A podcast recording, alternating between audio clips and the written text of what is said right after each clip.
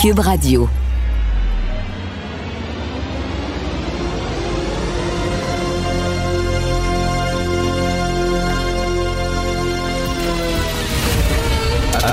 Attention, cette émission est laissée à la discrétion de l'auditeur. Les propos et les opinions tenues lors des deux prochaines heures peuvent choquer. Peuvent choquer. Oreilles sensibles s'abstenir. Richard Martino. Martino. Un animateur pas comme les autres. Richard Martino. Cube Radio. Bonjour, merci d'être à l'écoute de Cube Radio. À Restez les nôtres, à neuf heures trente, je reçois de la grande visite Michel Hébert, qui se fait très rare dans les médias ces temps-ci. Il a pris sa retraite, le bon Michel. Alors, euh, moi, je m'ennuyais parce que je trouve que c'est la plus belle plume au Québec, euh, au point de vue de la chronique. Il est tellement drôle et c'est toujours bien soigné, bien envoyé. Un sens de l'humour, moi, qui me fait pisser. Il est extrêmement ironique, cinglant, surtout lorsqu'il parle des fonds-fonds. Les fonctionnaires, son sujet de prédilection, sa piñata préférée. Donc aujourd'hui, euh, il est de retour en grande forme dans le journal. Je ne sais pas s'il va écrire régulièrement, mais il va être aussi à notre micro euh, pour parler des fonctionnaires qui, dit-il, se plaignent la bouche pleine. On va en parler un peu plus tard. Donc, le professeur de Concordia, là, celui qui dirigeait l'Institut d'études sur les génocides et les droits de la personne, M. Kyle Matthews, qui avait comparé euh, Paul Saint-Pierre Plamondon à Pol Pot, euh, vient de s'excuser en disant qu'il ne voulait pas l'insulter. Ben non! Et non, il ne peut pas l'insulter. Il fait rien que le comparer à un gars qui a, qui a, qui a tué un virgule cinq million de personnes. Mais je ne veux pas t'insulter. Mon gros tata, mon gros enfant de nanane. Mon... Excuse-moi, je voulais surtout pas t'insulter. Mais non. Mon Hitler, toi. Non, non, c'est... je disais ça comme ça. C'est un, c'est un lapsus, ça dépend. Non, non. Si le gars...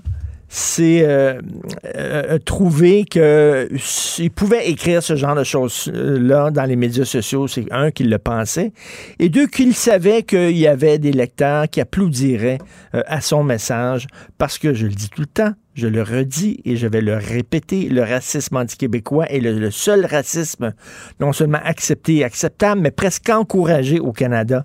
Donc là, finalement, il s'est excusé. Je voulais pas t'insulter. Ben non, ben non.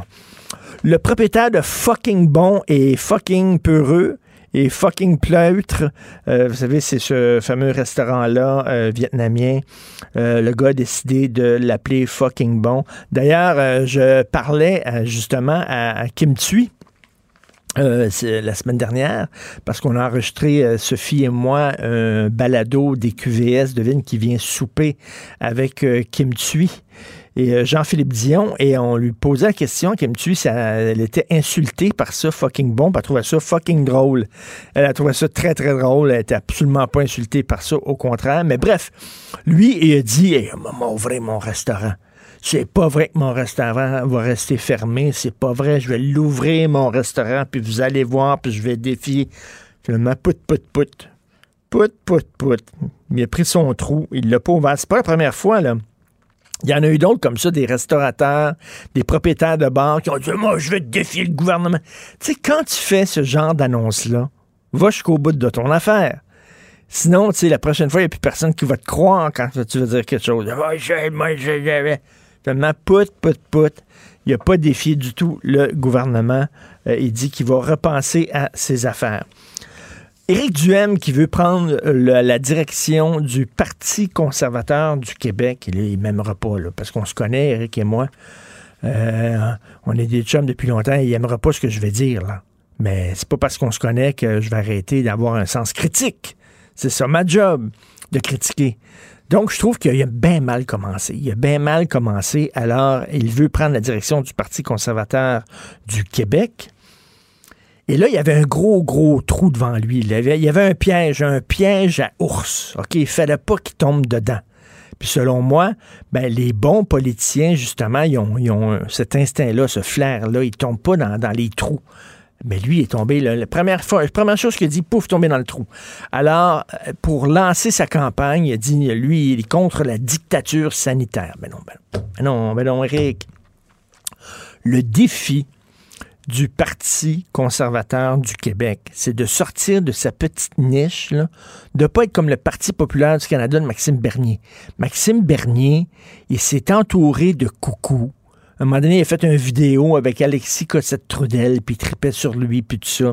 Il s'est peinturé dans le coin, et maintenant, ben, il n'est plus capable de sortir du trou qu'il a creusé lui-même.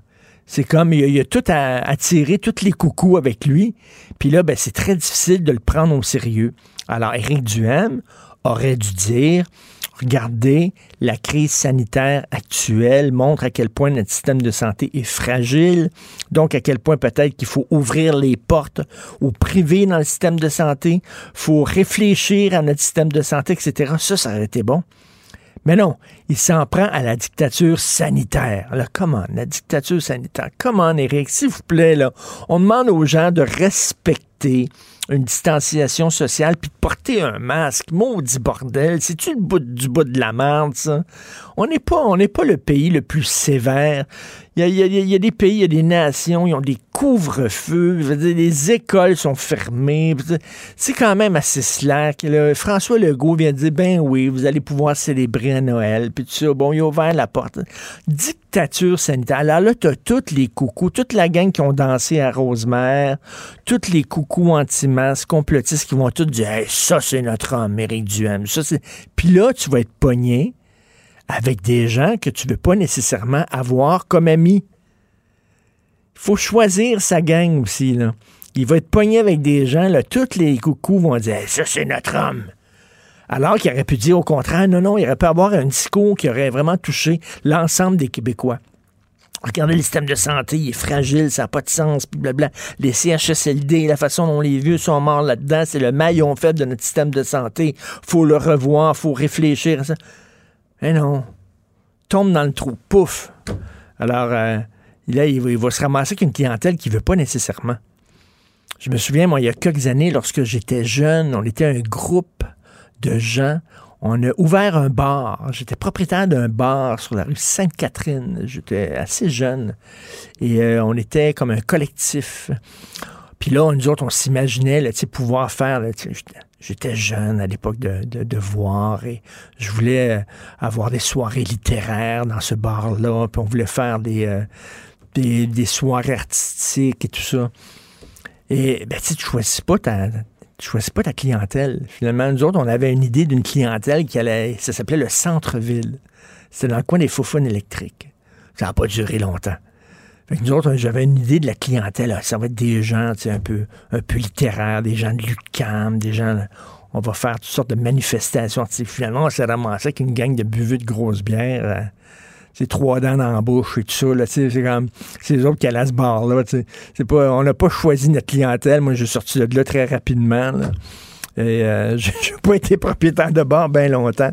Mais bref, tu sais, à un moment donné, là, je trouve qu'Éric Duhaime, c'est vraiment peinturé dans le coin. Puis il va falloir qu'il euh, remette un peu son discours à l'heure parce que ça n'a pas de sens.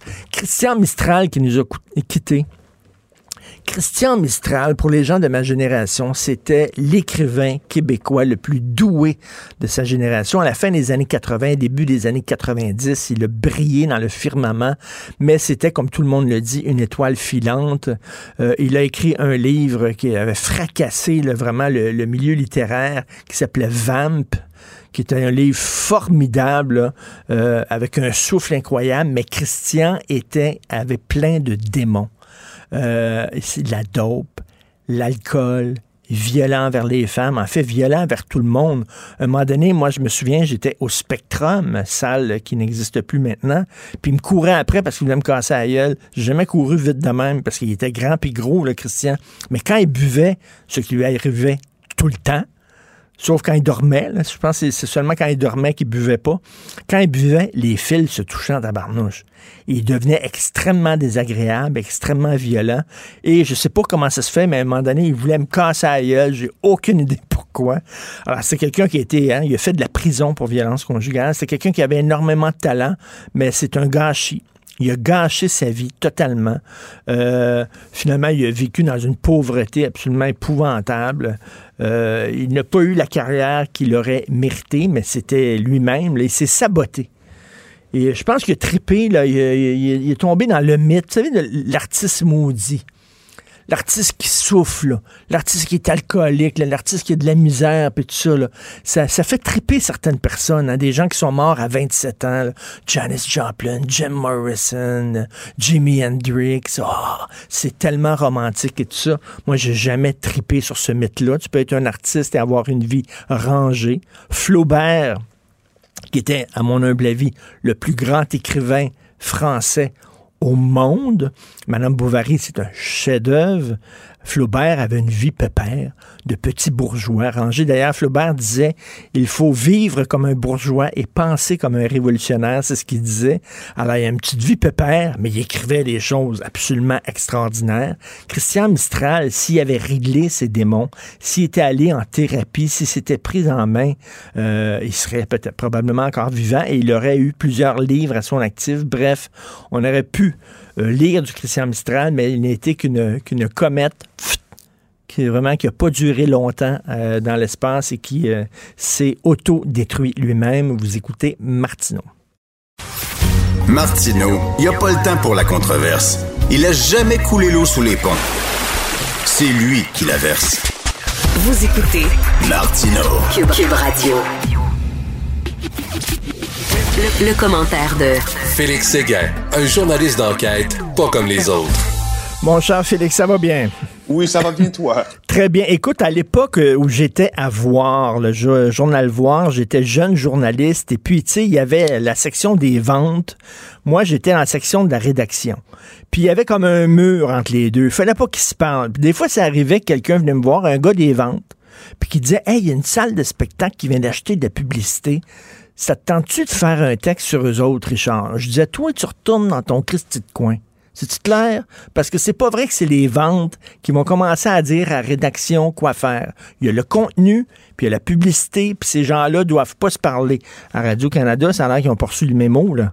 Ils ont poursuivi ben, le mémo par tout. Je, là. Là, ils viennent d'en recevoir un mémo, puis c'est un mémo de gens qui sont assez frustrés parce que euh, Radio-Canada, comme d'autres euh, comme d'autres sites Internet et comme d'autres entreprises, euh, d'ailleurs, euh, a décidé d'avoir une partie de son euh, contenu qui allait être fourni à part euh, des publicitaires, souvent des gens qui ont des choses à vendre, un peu comme tu viens de le dire, et qui allaient faire l'objet d'une section bien précise où on allait avertir les gens euh, qui lisent les textes ou qui regardent des contenus que, en fait, c'est de la publicité. C'est de la publicité payante.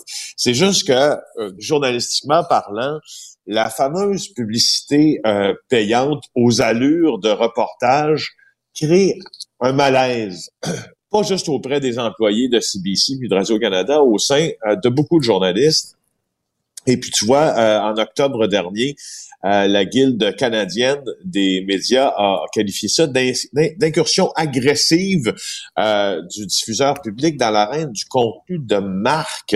Alors, le syndicat des journalistes qui représente Radio-Canada et C B C aussi euh, n'est, n'est, n'est pas, en fait, est contre euh, l'arrivée de Radio-Canada Tandem. Ça, c'est la marque. Tu, tu comprends mmh. ce qu'on fait quand on fait ça? On va, on va créer une autre marque dans la marque et cette marque-là, elle va être... si tu veux, la plateforme. Ce, les... ce, ce qu'on dit aux publicitaires, c'est, c'est, c'est qu'acheter de la publicité, puis nous autres, on va mettre le, nos talents à votre service. On a des bons monteurs, on a des bons réalisateurs, on a des vedettes, et cetera. Puis on va mettre notre, ne, nos talents au service de... Mais ça, tu peux pas faire ça. Dans le privé, moi, j'ai pas de problème. Et d'ailleurs, à moins que je me trompe, là, j'espère que quelqu'un va me corriger si je me trompe, nous autres, on a une section balado. Euh, des podcasts à Cube Radio et je crois qu'il y a déjà eu des balados spon- sponsorisés. C'était très clair que c'était des balados spon- sponsorisés. Mais l'affaire, c'est que nous, on est une société privée, on est une entreprise privée. Le but d'une entreprise privée, c'est de faire des profits, c'est de faire de l'argent, et cetera.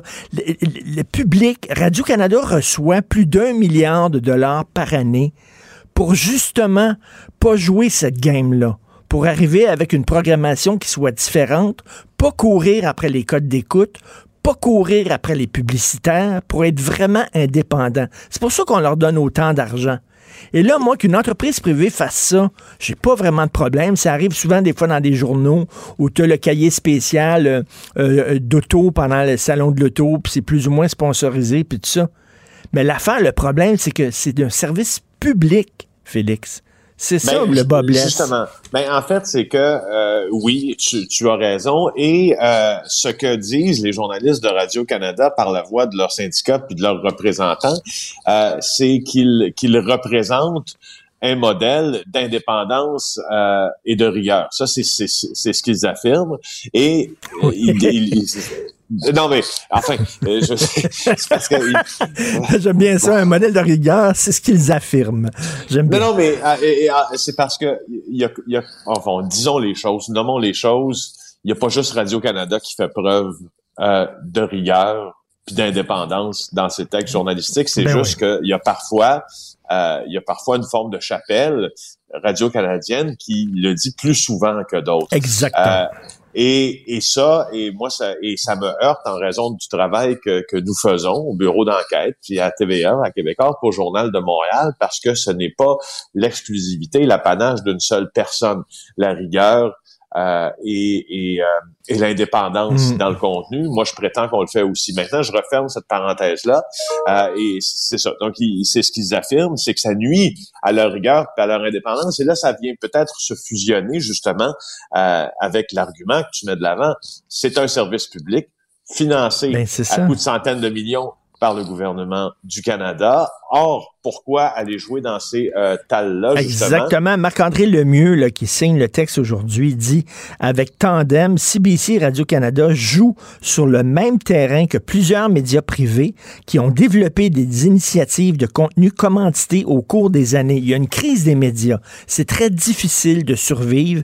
Il y a des médias privés qui ont dit « Ben, nous autres, on ne reçoit pas des subsides énormes du gouvernement. On nage pas dans les subventions par-dessus les oreilles. Il faut trouver des façons de survivre. Donc, ils ont développé ce genre de choses-là. Et là, Radio-Canada regarde ça et dit « Hey, c'est bon, ça. On va le faire, nous autres. » Sauf que, Christy, eux autres, ils reçoivent un milliard de dollars par année. Ça, c'est comme si tu fais une course, tu fais un cent mètres aux Olympiques, toi, t'es pas dopé, puis le gars à côté, il est dopé. Qui va gagner, tu penses, le gars d'à côté? C'est certain, ils ont un milliard de dollars. Ils n'ont pas d'affaires à utiliser des méthodes que les entreprises privées utilisent et mettent sur pied pour faire plus d'argent. Ils n'ont pas d'affaires à diffuser des quiz Radio-Canada parce que ça, ils devaient laisser ça au privé. Ils ont pas, tu sais, à un moment donné, ils ont, ils ont aussi euh, sur leur site Internet, le Tout, tout T V, euh, ils, ont, ils ont des sites payants pour pouvoir voir du contenu avec euh, Véronique Cloutier puis Louis Morissette puis tout ça. Ils n'ont pas d'affaires à faire ça. Ils ont, vraiment, ils ont les dents longues, Radio-Canada. Ils ont faim.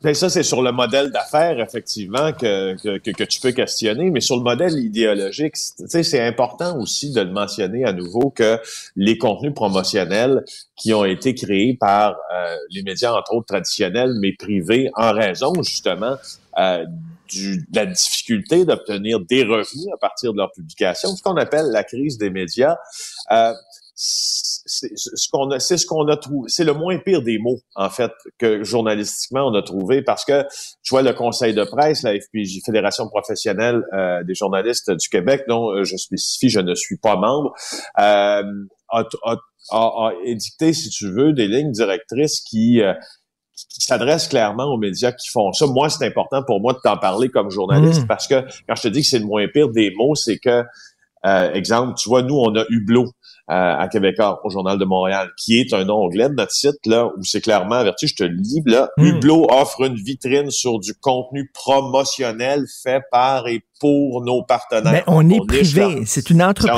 là, on est privé. privée. La presse a ce qu'on appelle Extra. Extra, euh, c'est, je cite encore, une section qui regroupe des contenus promotionnels produits par ou pour des annonceurs. Tu vois, euh, on est, on est, on est presque mm. dans la la même, même, même chose. Exactement. Mais, mais la ligne, il faut toujours faire attention comme journaliste. C'est Radio-Canada, on s'attend, on s'attend à d'autres, d'autres, euh, d'autres cadres, là, d'autres règles. Et, et là, tu vois, là, par exemple, sur ici, Tout T V, il euh, y a euh, une série de, de, de, de, de cuisine, c'est des recettes de patates, des recettes avec des pommes de terre, puis c'est Marie-Lou qui présente des recettes avec des pommes de terre, et ça, c'est payé par l'Association des emballeurs de pommes de terre du Québec. Donc, c'est, c'est, c'est du contenu littéralement sponsorisé. C'est, c'est, moi, comme je reviens à dire là-dessus, là, dans, dans le privé, j'ai pas de problème. À Radio-Canada, j'ai un problème. Ça a l'air que je suis pas tout seul. Il y a un malaise à Radio-Canada. Je sais même les journalistes exact. qui sont pas très à l'aise avec ça. Bon, tu vois. Écoute, il y en a un autre euh, qui a été qui est sponsorisé. Lui, c'est pas, euh, c'est pas son contenu qui est sponsorisé, c'est ses voyages. Le juge en chef qui est allé voyager en Chine, tout frais payé, toi.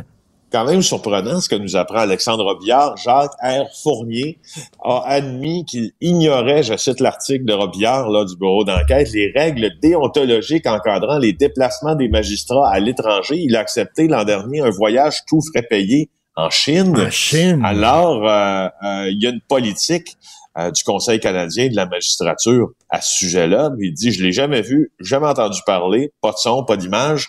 Euh, et euh, tu vois, c'est euh, l'Université de Montréal conjointement avec le gouvernement chinois qui a invité M. Fournier, Fournier à se rendre à Pékin. Il a visité en deux mille dix-neuf, en juin deux mille dix-neuf, la Cour suprême, le Collège national des juges. Euh, ça, c'est où on, on forme les juges, où on forme les magistrats. Mais tu vois, la politique du Conseil canadien de la magistrature, ce que ça nous dit, c'est qu'avant de partir, tous les juges doivent aviser le commissaire fédéral à la magistrature de leur intention de se déplacer à l'étranger. Euh, Monsieur Fournier, lui, il dit, ben, je suis un juge indépendant, je suis pas vraiment à avertir le commissaire, sauf qu'indépendant ou pas, je veux dire, il y a des règles à suivre quand même. Puis juste aussi, comme on dit, by the way, il est pas allé au Nevada. Il est allé en Chine. C'est pas, on sait, on est, disons, on est ailleurs. Voilà, je voulais ben citer oui. cet article. Non, puis tu sais, la Chine, là, c'est parce qu'il y a un contexte, là. Il y a un contexte sociopolitique. Là. La Chine, on le sait, là, il y a un bras de fer avec l'Occident. Ils veulent cruiser les Occidentaux. Euh, ils veulent nous faire oublier que c'est un régime dictatorial qui se fout des droits de la personne. Là, ils payent un voyage tout frais payé à un juge en chef. C'est pas pour rien, là. Ils veulent que le juge en chef revienne après ça en disant, ah, le système chinois, que c'était fantastique. fantastique, que c'était bon. Il y a une, une opération séduction là-dedans. Là. On il peut semble, le penser. Ben oui, quand t'es juge en chef, il me semble qu'il faut que tu fasses un peu attention. Écoute, euh, nos anti-masques complotistes, maintenant, euh, c'est une messe. Une messe ah. du dimanche remplie de complotistes à Montréal. Encore une fois, c'est mon grand plaisir de te parler de ces coucous qui, finalement, je, je, je ne, que, là, finalement, je n'y comprends plus rien du tout. Imagine-toi que ces mêmes gens qui nous incite à se défaire, à nous défaire de ce qui nous opprime, euh, des, des, des gouvernements qui nous, qui, qui nous, im, qui nous imposent des, des mesures de santé publique que l'on ne veut pas, ben finalement se rendent à une messe. Euh, je veux pas dire que la religion est opprimante, mais je peux dire qu'elle l'a été dans le passé, peut-être un peu. Alors moi, je ne vois pas du tout euh, la logique dans le fait que notre Alexis Cossette-Trudel, notre fameux policier là, qui s'appelle le policier du peuple, notre André Pitre et compagnie, se rendent à la cérémonie du pasteur Carlos Nobal. Euh, je, je, tu, tu, tu, est-ce que tu vois l'aberration dans ça, dans ce que eux-mêmes défendent? Est-ce ben que tu oui. vois ça? Ça marche pas. Tu sais, ça marche même pas. À sa face même, ils profitent d'une plateforme à la limite de visibilité. C'est ce qu'ils font. Mais tu peux pas, je veux dire, Qu'est-ce vouloir que l'État s'implique moins puis qu'il y ait moins de règles, puis tu sais, tout jeter ça en dehors, puis après ça, t'associer aller à Metz, avec une, une église, avec une église, avec un groupe religieux, avec, ça ne fait pas. Euh, ça c'est quoi ça, ce groupe-là, la, la, l'Église de la nouvelle création. Oh boy. Hein, oui, ça, en sent, plus. Hein, ça, ça sent, sent l'arnaque à plein nez. Ça sent l'arnaque à plein, à plein nez. Ça ouais, me fait penser ouais. à l'autre là, dont tu nous parlais hier, là, le pasteur. Là. Le pasteur de Québec qui, dont la femme vient de s'acheter une maison après que monsieur ait fait faillite ben de six cent vingt-cinq mille dollars. Alors, il y a eu deux cents... Puis, tu sais, aussi, juste mentionner qu'il euh, y avait deux cents personnes quand même sans aucune distanciation sociale dans cette église-là. Alors, euh, les, les citoyens qui restent pas loin euh, ont rapporté à mes excellents collègues du Journal de Montréal, Jonathan Tremblay, Éric Aubin et Antoine Lacroix, être un peu inquiets de cette situation-là ben, et on peut peut-être les comprendre. Écoute, qui s'assemble se ressemble, hein, avec une petite secte. Entre sectes, on se comprend. Merci beaucoup, Félix Séguin. Passe une excellente journée. On se reparle demain. Plaisir. Salut du bureau d'enquête. Cube Radio. Cube Radio. Cube, Cube, Cube, Cube, Cube Radio. En direct à L C N.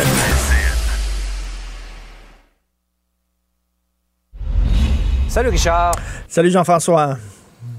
À Québec et à Ottawa, euh, disons qu'on ne s'attend pas tout à fait à la même période des fêtes. Disons que le contrat moral n'est pas tout à fait le même, il y a rien... dépendant si ça vient de M. Legault ou de M. Trudeau. Tout à fait. Il n'y a rien de plus mêlant quand tu es un enfant et tes deux parents ne disent pas la même affaire. Tu vas voir, tu vas voir souvent, tu vas voir ta mère et tu dis « Je peux-tu manger des bonbons? » Ben, elle dit « Ben non, on va souper tantôt, mange pas de bonbons. » Là, tu vas voir ton père puis ben, manque de bonbons, manque de bonbons.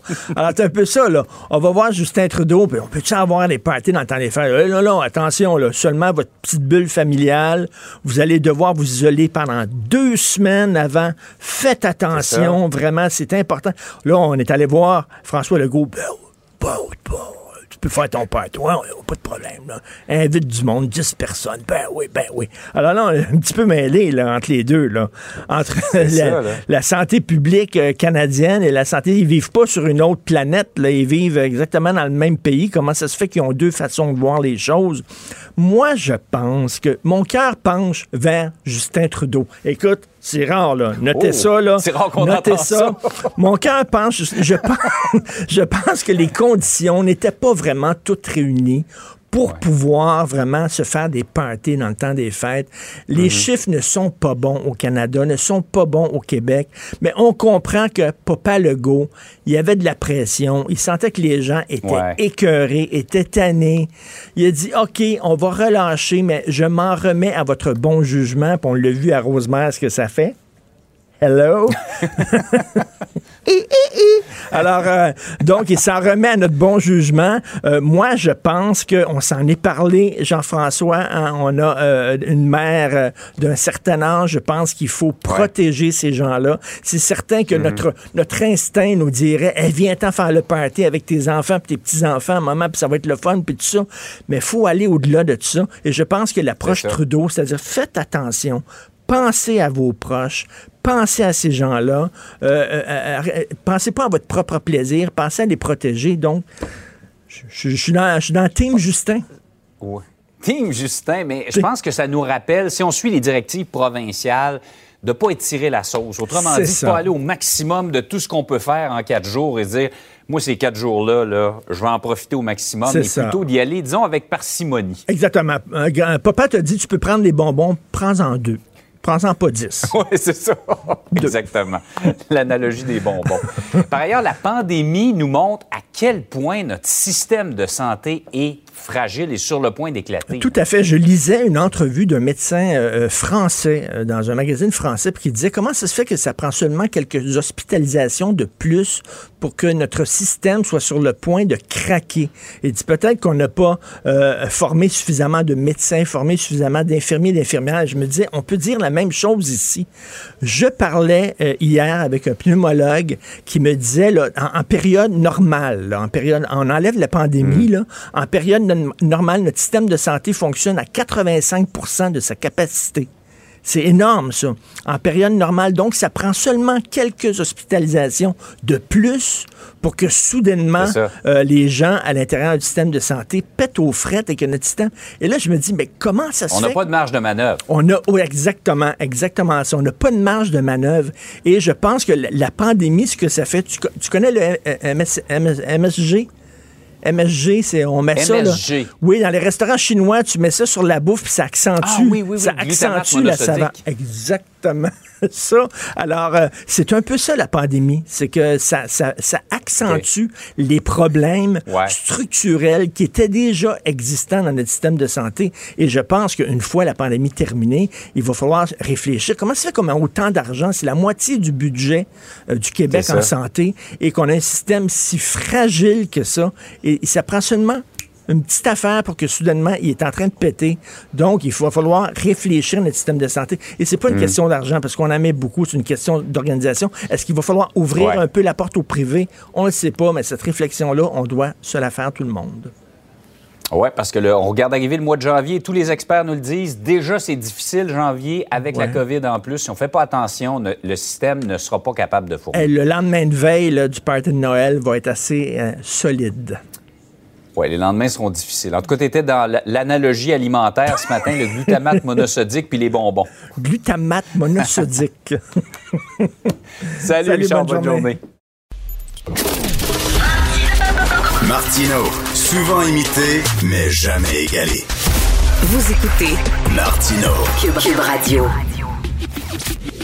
Le, le commentaire de Michel Girard. Une vision des finances pas comme les autres. Nous discutons avec l'excellent Michel Girard, chroniqueur à la section argent du Journal de Montréal, Journal de Québec. Tu me fais peur un matin avec ta spirale de la mort, Michel. Ouais, ben, ben en fait, il faut rappeler que euh, en, des, en deux mille dix-huit... Euh, Euh, sous euh, la présidence là, de Éric Martel, euh, à la tête d'Hydro-Québec, celui-ci euh, nous parlait de la spirale euh, de la mort chez Hydro. La spirale de la mort, c'est qu'il faisait référence à la production euh, autonome, auton, autonome euh, de, de, de l'électricité euh, par les consommateurs eux-mêmes grâce à, euh, à l'achat de panneaux solaires, euh, écoute bien le nom, photovoltaïques oh boy. Euh, à bas prix. Alors, il craignait, lui, que les gens étaient pour se doter de ces panneaux-là et produire leur propre électricité. Donc, par conséquent, euh, Hydro-Québec allait nous vendre moins d'électricité euh, et puis, donc, euh, une grosse baisse des revenus chez Hydro. Okay. Ça, ça, ça, te tire, pieds, ça te tire par le bas, ça. Là. Tu descends, tu descends. C'est ça qu'on dit la spirale de la mort, là. Ben oui, c'est ça. Alors, autrement dit que les, à cause de, de, de l'achat de ces panneaux-là euh, par euh, les consommateurs, euh, euh, donc euh, Hydro-Québec allait nous fournir moins d'électricité, qui dit évidemment moins de production, ben une chute drastique. Et, dramatique. Et, et, et Michel aussi, il y a tous les écolos qui disent qu'il faut réduire notre consommation d'énergie, fait que là, euh, au lieu de chauffer, euh, mettez deux, trois chandails un par-dessus l'autre, puis tout ça, puis là, Hydro-Québec avait peur aussi que les gens se mettent justement, écoutez un peu trop les écolos, achètent moins d'hydroélectricité et encore là, la spirale de la mort. C'est ça. Ben finalement, euh, tout le monde s'est mis un doigt dans l'œil avec ça. Alors, euh, parce qu'on parle pas, on est loin de la spirale de, de, de la mort. Maintenant, on a besoin du vent. Et puis, on a besoin des éoliennes. Imagine-toi que euh, Hydro-Québec, effectivement, euh, même si on a actuellement des, d'énormes surplus hein, euh, de, de production, mais toujours est-il que dans dix ans, donc en deux mille vingt-neuf, euh, on va manquer, euh, il va, c'est-à-dire qu'il faut dès maintenant donner de nouveaux contrats, mettons au niveau de l'éolienne, Euh, pour mmh. produire de l'électricité parce qu'on va en manquer en deux mille, à partir de deux mille vingt-sept. Ah, on, ouais. on, oui, on répondrait pas. Hydro-Québec ne pourrait pas répondre à, à la demande. Et puis, ça va toujours en, ça va aller en augmentant à partir de deux mille vingt-sept. Ben oui. Pense juste au fameux plan vert et à la mise en œuvre de diverses politiques visant à verdir l'économie québécoise, là. Alors, c'est bien certain que Euh, que l'électricité euh, va devenir euh, en très très de plus en plus en demande. Donc euh, Avec on les va devenir de, dépendant envers euh... l'électricité qui est une énergie propre propre, on mmh. en conviendra. Notre seul hic, et c'est ce que et c'est ce que je mentionne aujourd'hui, notre seul hic c'est que on c'est un monopole hein. On Mais, dépend oui. d'Hydro. Donc, euh, Hydro, puis Hydro, c'est la vache à piastre du gouvernement du Québec. Puis si, moi, ce que, ce que je crains, c'est qu'un jour que le gouvernement du Québec, pour enflouer ses coffres, évidemment, pour euh, rééquilibrer éventuellement euh, son, son, son budget, parce qu'on sait que pour la première fois en six ans, on se retrouve dans le trou, puis pas à peu près de quinze milliards de dollars, puis ça va se poursuivre, ce, ce déficit-là, pendant plusieurs années. En tout cas, bref, euh, comme on dépend du gouvernement du Québec, comme Hydro est le monopole mmh. propriété du gouvernement du Québec, il, euh, le gouvernement peut décider ce qu'il veut. Puis là, les gens vont me dire, ben voyons donc, c'est pas de même que ça marche. Ben attention, regarde bien là, le gouvernement Legault lui-même a changé les règles de la tarification d'hydro- d'électricité ben oui. au Québec euh, l'an passé. Alors maintenant, euh, la Régie, avant la Régie, Hydro devait se... Se, à, à, aller, aller convaincre euh, la Régie de l'énergie euh, pour obtenir telle hausse, puis là, la Régie avait le gros bout du bâton et c'est elle qui décidait quelle était la hausse, en tenant compte de mille et un facteurs. Le gouvernement Legault a décidé de changer les règles. Il a tassé carrément la Régie de l'énergie, imagine-toi, puis c'est maintenant lui qui a décidé que la hausse des tarifs d'électricité sera identique à la hausse de, du, de l'inflation. Mmh. Bon. J'aimerais juste rappeler qu'antérieurement, beaucoup de, euh, à, à de nombreuses reprises, Hydro-Québec voulait obtenir la, euh, une hausse à la hauteur de l'inflation, puis la Régie l'avait corrigée à la baisse pour d'autres facteurs. Donc, en tout cas, donc, donc euh, la C A Q a changé les règles et finalement, on, oui. ça va nous coûter plus cher, là. Ben, c'est-à-dire, la, oui, ça, ça, en tout cas, ça risque de nous coûter plus cher, mais, mais, mais c'est juste pour dire que le gouvernement fait ce qu'il veut avec Hydro-Québec, avec les règles. En plus de ça, je rappelle aux gens euh, que, tu te rappelles, le 1 milliard cinq cents millions là, de trop perçus d'Hydro-Québec ben là, oui. dans le passé. Le gouvernement Legault, quand il était dans l'opposition, c'est-à-dire Legault, quand il était dans l'opposition, il que ça. Et puis, il a changé, il a, il a décidé, évidemment, de nous donner un petit bonbon, mais finalement, ce qu'on a reçu, c'est à peu près cinq cents millions de par rapport aux un milliard et demi de, de trop perçus. Donc, encore une fois, c'est la preuve qu'il dé, il, il prend bien les décisions qu'il veut. Alors, je ne dis pas demain matin qu'il va augmenter d'une façon épouvantable les tarifs d'électricité. C'est pas ça.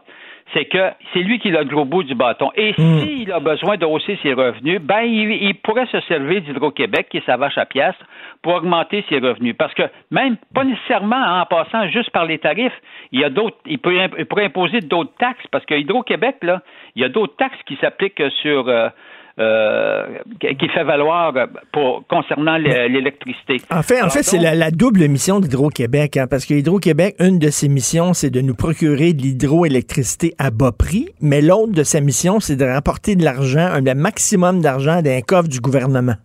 Oui, le hic, c'est que c'est le gouvernement qui est le propriétaire. Fait que c'est fait lui qui a le gros bout ben du bâton, oui. c'est lui qui décide. Hydro-Québec là, pourrait bien dire, non, non, faites pas ça, M. Legault. Ben, regarde, si M. Legault décide que c'est ça, ça va être ça, là.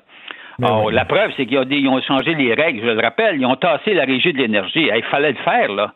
Ben oui. Il fallait le faire. En tout cas, parce que, comme tu le disais, là, des fois, la Régie de l'énergie disait non, non, non, là, on ne vous donnera ah, pas ouais. l'augmentation que vous voulez avoir. Nous autres, là, ça va ça. être en bas de l'inflation. Sauf que là, ça va être automatiquement, toujours, ça va suivre l'inflation. L'inflation. Donc, on va, on va Puis, finir a... par payer. Ben, regarde, c'est parce que.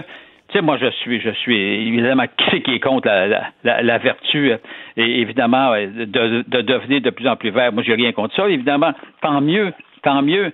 Et puis, sauf que notre, notre seul problème, et il est là, c'est que Hydro-Québec, ses propriétés, c'est le monopole du gouvernement oui. du Québec, et il pourrait s'en servir pour hausser ses revenus. Ben oui, c'est et, juste et, une mise en garde. Ben oui. C'est, mais écoute, euh, Michel, les éoliennes, ça fonctionne-tu, ça? Ça fait du bruit, c'est gros, les gens veulent pas avoir ça dans leur cour, ils chialent.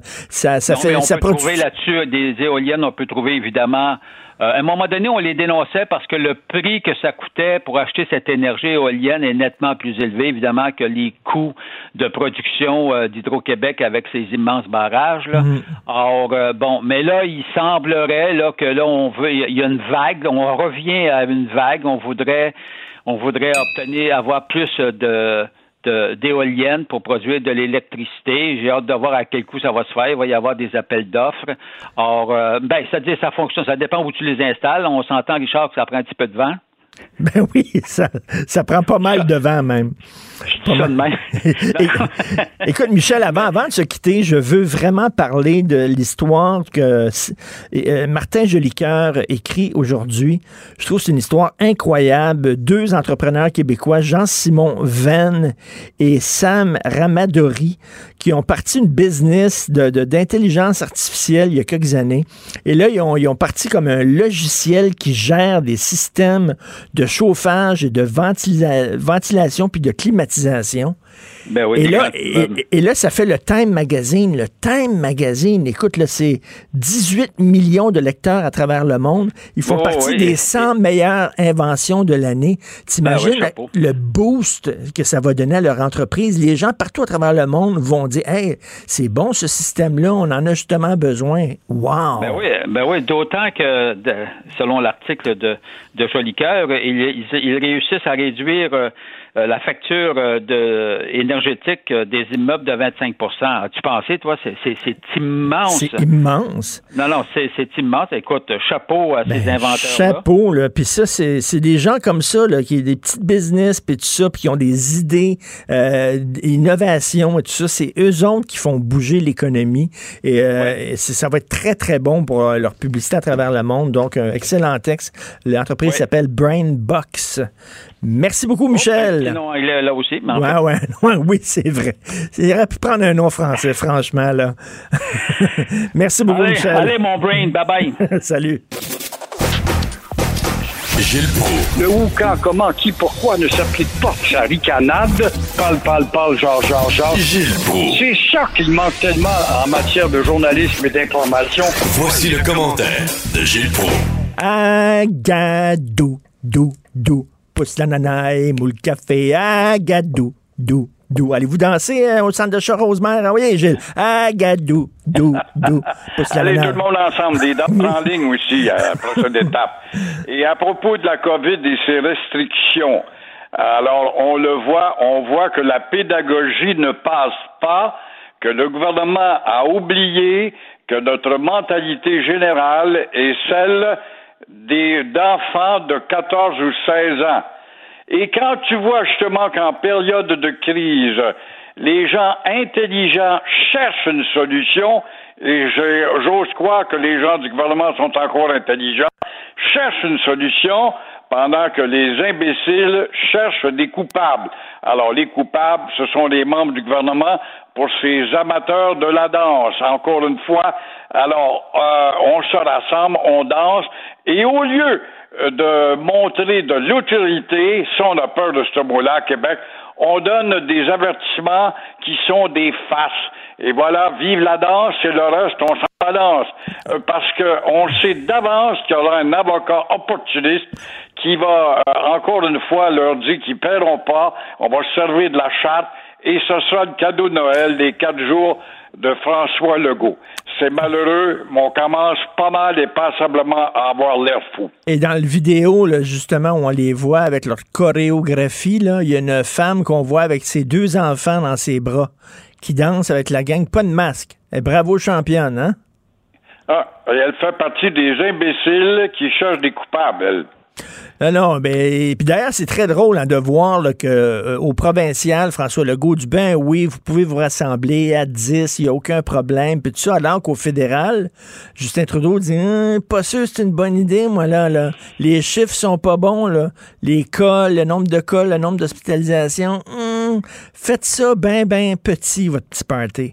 Donc, il a euh, raison, ben il ne oui. dénonce pas Legault parce qu'il sait que la santé, c'est juridiction québécoise, mais en réalité, des standards nationaux devraient s'appliquer. Là, ça, ça presse comme jamais quand on voit que le débordement explose et on n'est pas sorti du bois.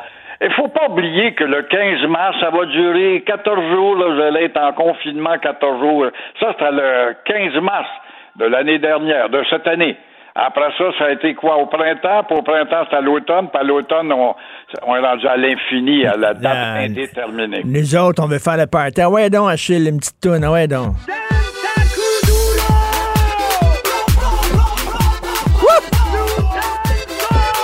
Oh yeah! C'est ça, c'était ça la toune qui jouait à Rosemère, c'est la COVID Disco.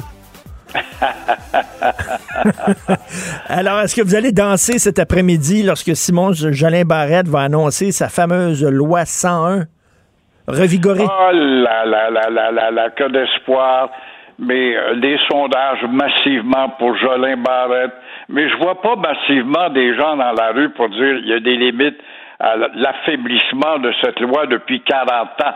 La loi euh, cent un va ressurgir cet après-midi avec Jolin Barrette. À ce propos, à ce propos, va-t-on s'attaquer, par exemple, aux raisons sociales, genre euh, euh, le bar Two Monkey, genre euh, le church pub, genre le take-out? Genre, tout à l'heure, tu vantais les deux savants québécois qui auraient pu se doter d'un nom euh, français avec le petit commerce. Et euh, allons-nous aussi euh, exiger qu'après le secondaire, les néo et les Québécois secondaires devront aller au cégep français? Mmh. J'en doute. Allons-nous aussi modérer le sept cent cinquante millions destinés à Dawson et McGill? J'en doute. Allons-nous exiger que la langue de travail soit effective et applicable dans les entreprises de cinquante employés et moins? J'en doute. Mais bref, si ces quatre éléments-là, c'est pas beaucoup ça, si ces quatre éléments-là ne sont pas concrétisés, eh bien la minorité pourra crier fort encore une fois, vive le statu quo, et euh, on voit bien que sondage favorable et massivement favorable, je ne sens pas de changement venir. Vous, vous pensez que la montagne va accoucher d'une souris?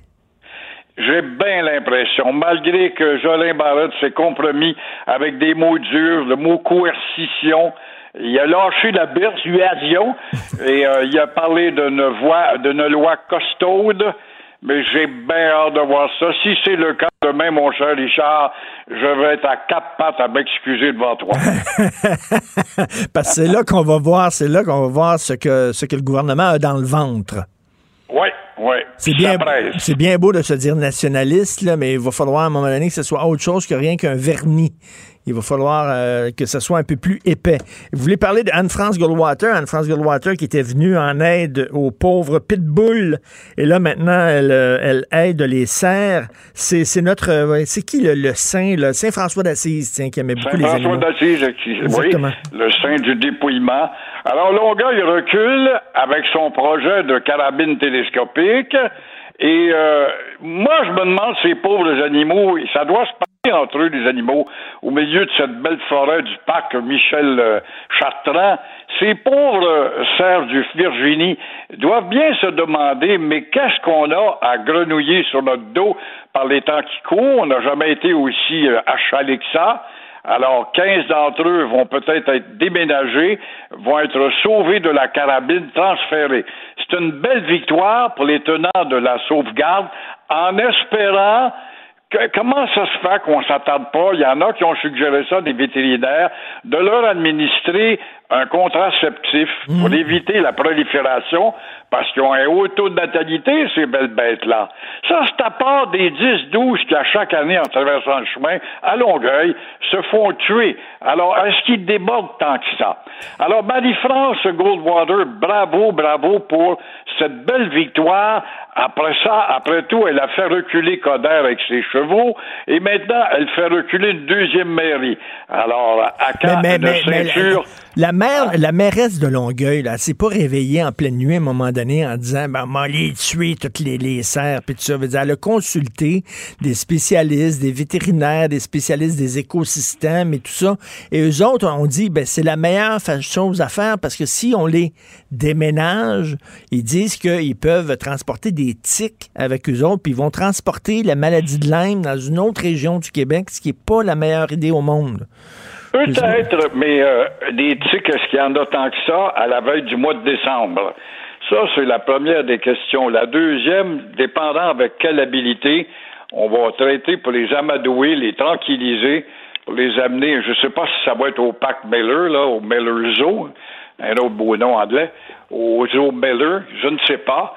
Mais au moins, on sait que ces quinze-là ne seront ben pas oui. l'objet d'une carabine. Avez-vous ça? Là, avez-vous ça? J'en parlais tantôt avec Michel Girard là, dans la section argent du Journal de Montréal. Deux entrepreneurs qui ont, bon, ils ont, ils ont créé, ils ont une invention pour gérer les systèmes de climatisation. Leur invention ouais. a été saluée par le Time Magazine comme étant une des cent meilleures inventions au monde. C'est fantastique, mais leur, leur entreprise s'appelle BrainBox. Ben oui, pourquoi? BrainBox. Il me semble qu'on aurait pu trouver un équivalent au moins pour le Québec et puis voir, tu sais, si le Cirque du Soleil, ça marche, puis Pharmaprix, ça marche, puis d'autres noms français à l'extérieur. Non, on, on, c'est bien beau, on est des génies dans le cerveau, puis on a fait notre C G E P à Dawson et puis on est allé à l'Université Concordia ou McGill et puis là, on devient des petits pharaons, des jeunes loups de l'économie, puis on réussit, puis on sort le nez de l'eau, puis le Times Magazine, avec ses millions de copies, nous cite. C'est beau, bravo, mais tu pourrais pas, sur le plan de ton local, c'est comme les joueurs de hockey, avec leur maudit prénom en anglais, puis les enfants prénom en anglais, ça, ça se dit fier. C'est drôle, le Tchèque qui travaille pour la Ligue nationale, ou le, le l'Allemand, ou le Russe, il garde sa culture, lui, il garde son prénom, alors que nous autres, c'est toujours le phénomène du transfert vers le plus fort. Oui, mais là, vous, vous êtes en train de parler de la, de la protection de la langue française puis de la culture. C'est pas important. Ce qui est important, c'est de danser, Gilles. Yeah! Party! Wouh! Ah ouais! Gilles, un petit, petit pas de danse. Merci. Oui. On pourrait mettre le, la, la compagnie créole là, qui avait tellement une, une belle chanson. Là, je me c'est bon pour la morale. C'est bon pour la morale. Merci, Gilles. Oui. Bonne journée. On se reparle demain. Euh, bon moral à toi. Okay. Jusqu'à demain. Au revoir. Oui. Joignez-vous à la discussion. Appelez ou textez le un huit sept Cube Radio. un huit sept sept huit deux sept deux trois quatre six.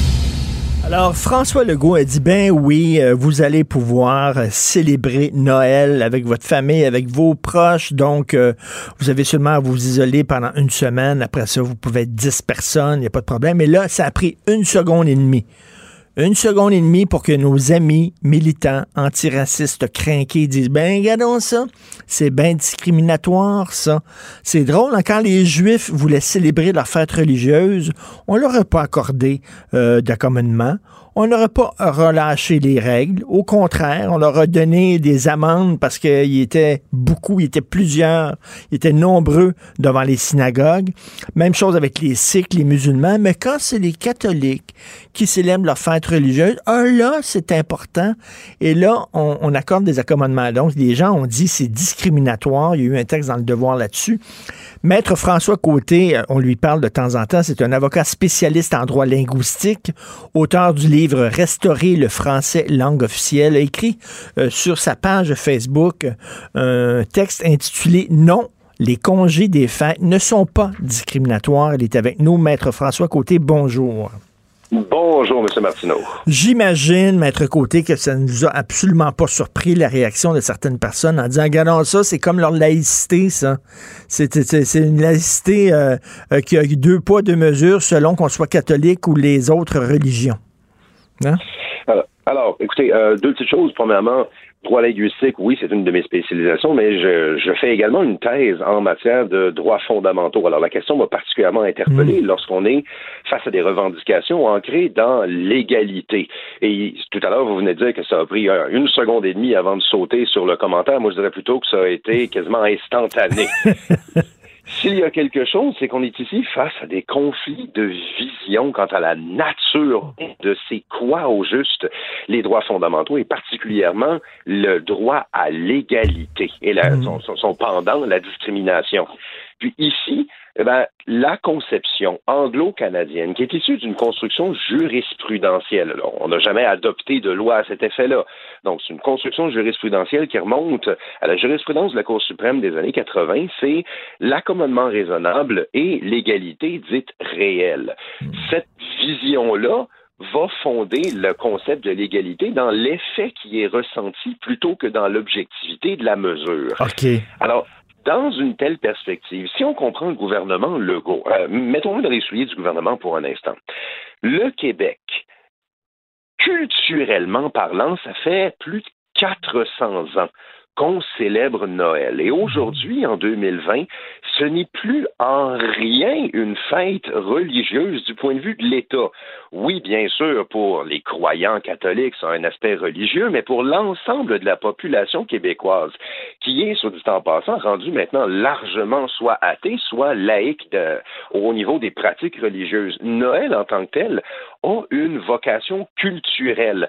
Ça a jadis été une fête religieuse, mais aujourd'hui, Aujourd'hui, c'est un élément qui est ancré dans notre culture, qui est d'ailleurs profondément euh, lié avec notre rencontre de l'hiver, de la noirceur, de la grande déprime qui vient avec la fin de novembre.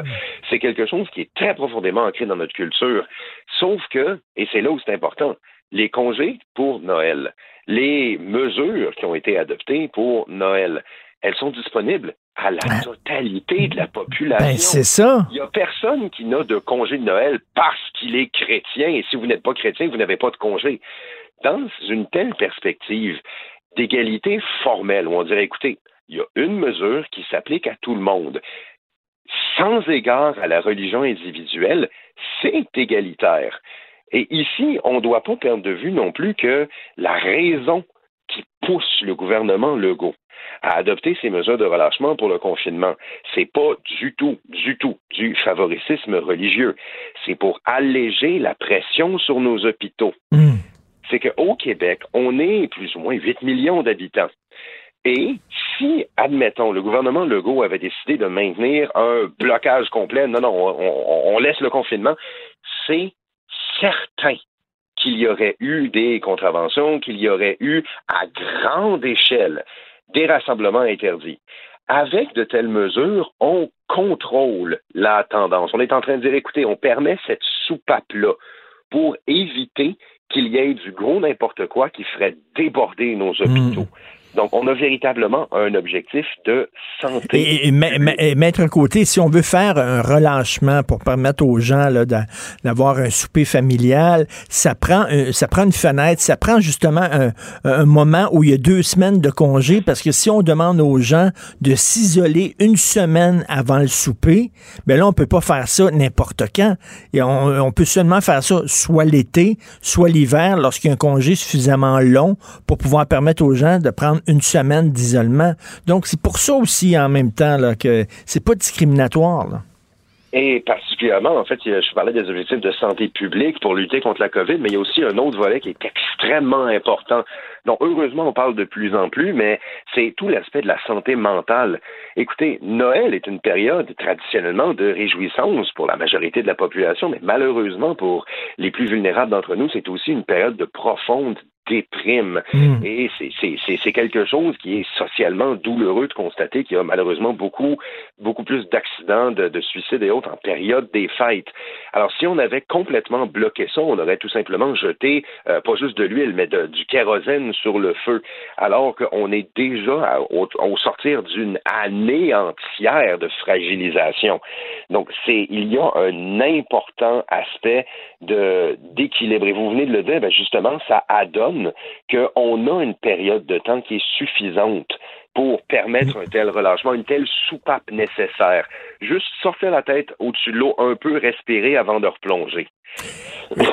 Et, et, et, et Et Justin Trudeau avait dit, là, je reviens à sa fameuse entrevue au New York Times où il a dit que le Canada est le premier État post-national, c'est-à-dire que il n'y a pas de core culture qu'il disait, c'est-à-dire il n'y a pas de culture, là, il n'y a pas un cœur culturel au Canada, ce n'est que l'ensemble, euh, l'addition de toutes les cultures qui forment la culture canadienne. Et c'est pour ça que eux autres, toutes les religions s'équivalent, tandis qu'au Québec, on dit, ben, quand même, il y a la religion de la majorité qui est là depuis plus de quatre cents ans, comme vous le dites. Le, le, la religion catholique est quand même une religion qui, qui est beaucoup plus partagée par la majorité des gens, non?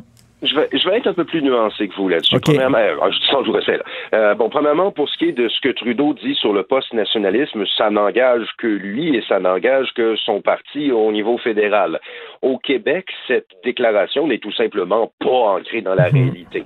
Le Québec n'est pas un État post-national. C'est un État tout à fait national dans une perspective rassembleuse et euh, inclusive. Je dis inclusive au sens non politiquement chargé du terme, à savoir que tous les les citoyens québécois qui euh, parlent notre langue, adoptent notre culture et respectent nos institutions font partie de la nation. Point final.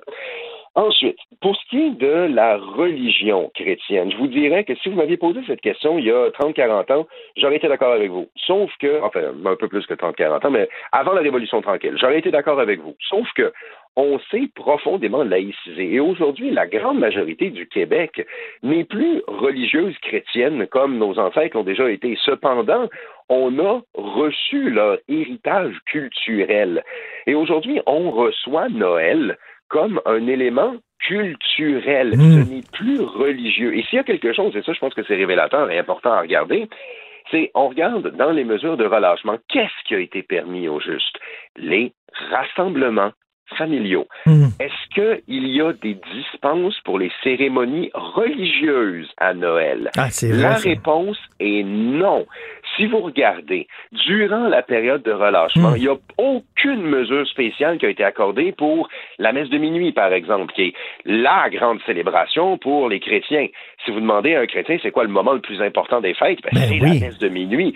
Et là-dessus, non, non, les mesures habituelles. Si vous êtes en jaune rouge, tous les lieux de culte religieux, chrétiens, juifs, bouddhistes, musulmans, peu importe, c'est vingt-cinq personnes maximales. Il n'y a pas de mesure d'allègement supplémentaire, il n'y a rien de particulier. Donc, il y a vraiment zéro religion qui rentre dans cette décision gouvernementale. C'est une décision qui est culturelle, qui est ancrée dans la santé publique pour nous donner du santé publique pour la COVID et pour la santé mentale, pour nous permettre d'essayer de trouver un compromis pour respirer. Et s'il y a quelque chose, trouver une manière, essayer de ramener la religion là-dedans, c'est, vous me le pardonnerez, mais c'est une manière de chercher des raisons de revendiquer quelque chose. On est vraiment dans une oui. culture revendicatrice des disons, qui vient toucher les libertés fondamentales pour venir revendiquer, pour venir se plaindre et exiger mmh. quelque chose, soit du point de vue d'une critique, soit d'un point de vue d'un accommodement raisonnable. Chercher des poux, comme on dit, là.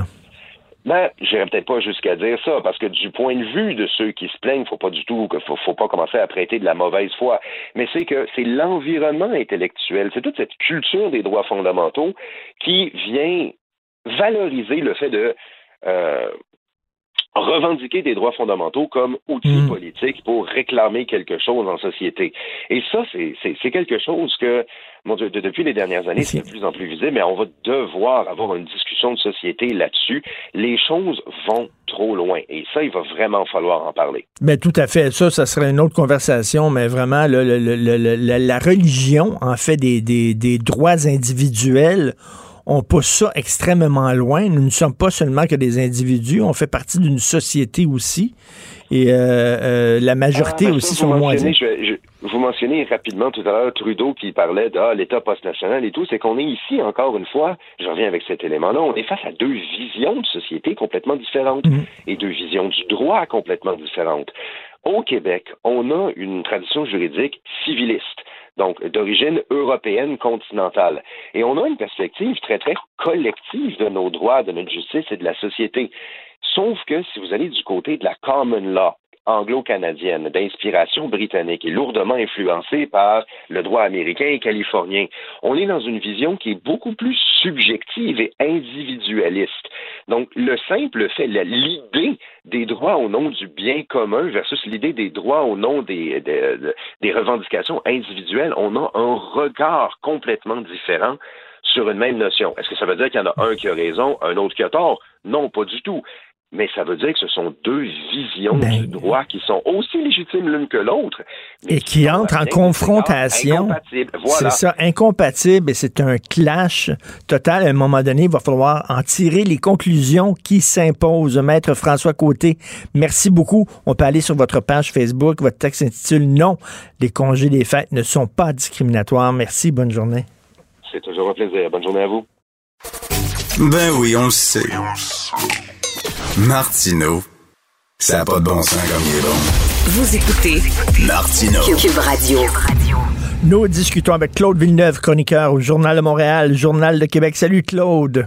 Salut Richard. Écoute, Kyle Matthews, celui qui a comparé euh, Paul Saint-Pierre Plamondon à Pol Pot, et dit « Je voulais pas l'insulter ». Ben non, tu sais. Ben non. Ben oui, ça, c'est la, c'est la parfaite façon de s'excuser, par ailleurs. Alors, je voulais pas l'insulter, je voulais pas le blesser. Je pense que j'ai dit, je pense que j'avais raison de dire ça, là, mais il est fâché que j'ai dit ça. Mais tu sais, c'est... En plus, bon, Kyle Matthews dirige une chaire de recherche sur la question des génocides. Fait que quand il traite quelqu'un, euh, il, il compare à Pol Pot ou à... Il sait c'est qui, là, Pol Pot, là. Il a vraiment connaissance de cause. Ben c'est, oui. Les Khmers rouges, plus d'un million de morts, là, au Cambodge. Euh, tu sais, c'est euh, pour comparer avec Paul Saint-Pierre Plamondon qui veut euh, qui a du discours critique sur la mondialisation, sur le rôle du Canada au Québec, et euh, c'est, c'est le genre de de, de, de, de, de comment je dirais de flatulence euh, cérébrale là, que, que, qui sont autorisés là, quand on parle des souverainistes. Mais, mais écoute, il me semble justement quand tu diriges un institut d'études sur les génocides, tu veux justement pas banaliser les génocides parce que c'est ça que tu étudies. Tu sais que c'est, c'est l'affaire la plus grave qui peut se passer sur Terre. Et là, de soudainement comparer un politicien euh, parce qu'il est souverainiste à, à, au pire génocidaire de la planète, quasiment, ben là, tu banalises. C'est ridicule. Oui, c'est ridicule. Puis, euh, tu sais, c'est surtout pas reconnaître euh, la, le privilège qu'on a là, d'avoir un débat politique au Québec là, qui est, je, tu me permettras un chance, d'une extrême platitude. Dans le sens que on est au Québec, nos révolutions sont tranquilles, on en a souvent parlé, toi et moi. Euh, les, les, les élections, là, euh, ça se déroule. Là, il y a quatre-vingt-quatorze pour cent des gens qui votent là, lors d'un référendum, puis euh, tout le monde retourne chez eux, là, même si ça a été serré, puis ça ne sape pas sa gueule. Tu sais, au Québec, on a euh, un débat politique qui est super modéré, qui est super sain. Puis là, tu vas importer là, des concepts, là, puis des, euh, des, des personnages là, qui appartiennent là, aux pires drames politiques qui sont arrivés dans l'histoire de l'humanité. Tu viens comparer ça aux, aux gentils petits débats modérés qu'on a au Québec. Là. Tu sais, c'est, je, écoute, on dit que Kyle Matthews, c'est de quoi qu'il parle. Ben, en fait, je me pose la question, là, je veux dire, si il est capable de voir dans le genre de débat que le Parti québécois amène quelque chose qui peut ressembler à ce que les Khmers rouges ont, les Khmers rouges ont fait au Cambodge, ben là, je me demande, il, connaît-il vraiment bien son sujet? Ben oui, tout à fait. Non, non, écoute, puis d'ailleurs, tu veux faire un, un parallèle avec, euh, avec des anti-masques en Allemagne? Oui, ben c'est ça. C'est que là, en Allemagne, là, c'est la, la grosse tendance, puis ça crée une certaine émoi dans la classe politique. On sait que euh, pour les Allemands, le souvenir de... Euh, Euh, du régime nazi, euh, de, de la Shoah, c'est quelque chose de très douloureux. Hein. Eux, ils mmh. le portent en eux, ce qui s'est passé lors de la Deuxième Guerre mondiale. Puis là, ben, t'as des anti-masques, là, présentement, là, qui, qui font des, des manifestations, puis ils disent que ce qu'ils vivent, là, ben, avec les, les, les mesures sanitaires, ça se compare à ce que le régime nazi a imposé à des populations entières. Là, ben, voyons! T'as une jeune euh, manifestante, là, euh, en Allemagne, qui prenait la parole, puis elle s'est comparée à Anne Frank. Ben voyons donc! C'est ce que le gouvernement lui faisait vivre. Puis là, t'as, t'as un policier qui était sur place, qui a littéralement dit « Hey, moi, là, je suis pas rentré dans la police pour entendre des niaiseries de même. » Qui est en train de se faire sécurité. Et euh, je fais un parallèle parce que, euh, c'est encore une fois, c'est des, on a au, au Québec, en Allemagne, comme dans toutes les démocraties occidentales, puis des débats politiques qui sont sains, on vit une situation difficile euh, avec la crise sanitaire. Mais t'as des gens qui pètent les plombs puis qui viennent s'imaginer qu'on vit les pires atrocités qui sont euh, qui sont pas possibles, qui sont pas arrivées. Tu sais, je, je, je peux pas m'empêcher. Une jeune fille là, qui trouve ça plate de devoir porter un masque pour aller à l'école puis aller magasiner, qui se compare à, à une, une adolescente qui a été confinée à un appartement pendant quatre ans de temps avec sa famille. Tu sais, c'est. Je, qui a fini, qui a fini ses jours dans un camp de concentration, le gazé probablement. Mais, mais écoute, ça n'a pas de bon sens. Lorsque j'entends là, Éric Duhaime qui veut prendre la direction là, du Parti conservateur du Québec parler de dictature sanitaire, alors que Christy, on te demande de porter un masque puis de respecter le deux mètres, maudit bordel. Puis, tu sais, c'est, c'est sûr que euh, à l'échelle là, de nos sociétés très libres, très, euh, tu sais, très, euh, euh, très libérales, là, je l'entends au sens philosophique, euh, c'est dur, là, c'est des grosses contraintes que le gouvernement est en train d'imposer, euh, d'imposer aux gens, là, c'est, c'est évident, mais c'est temporaire.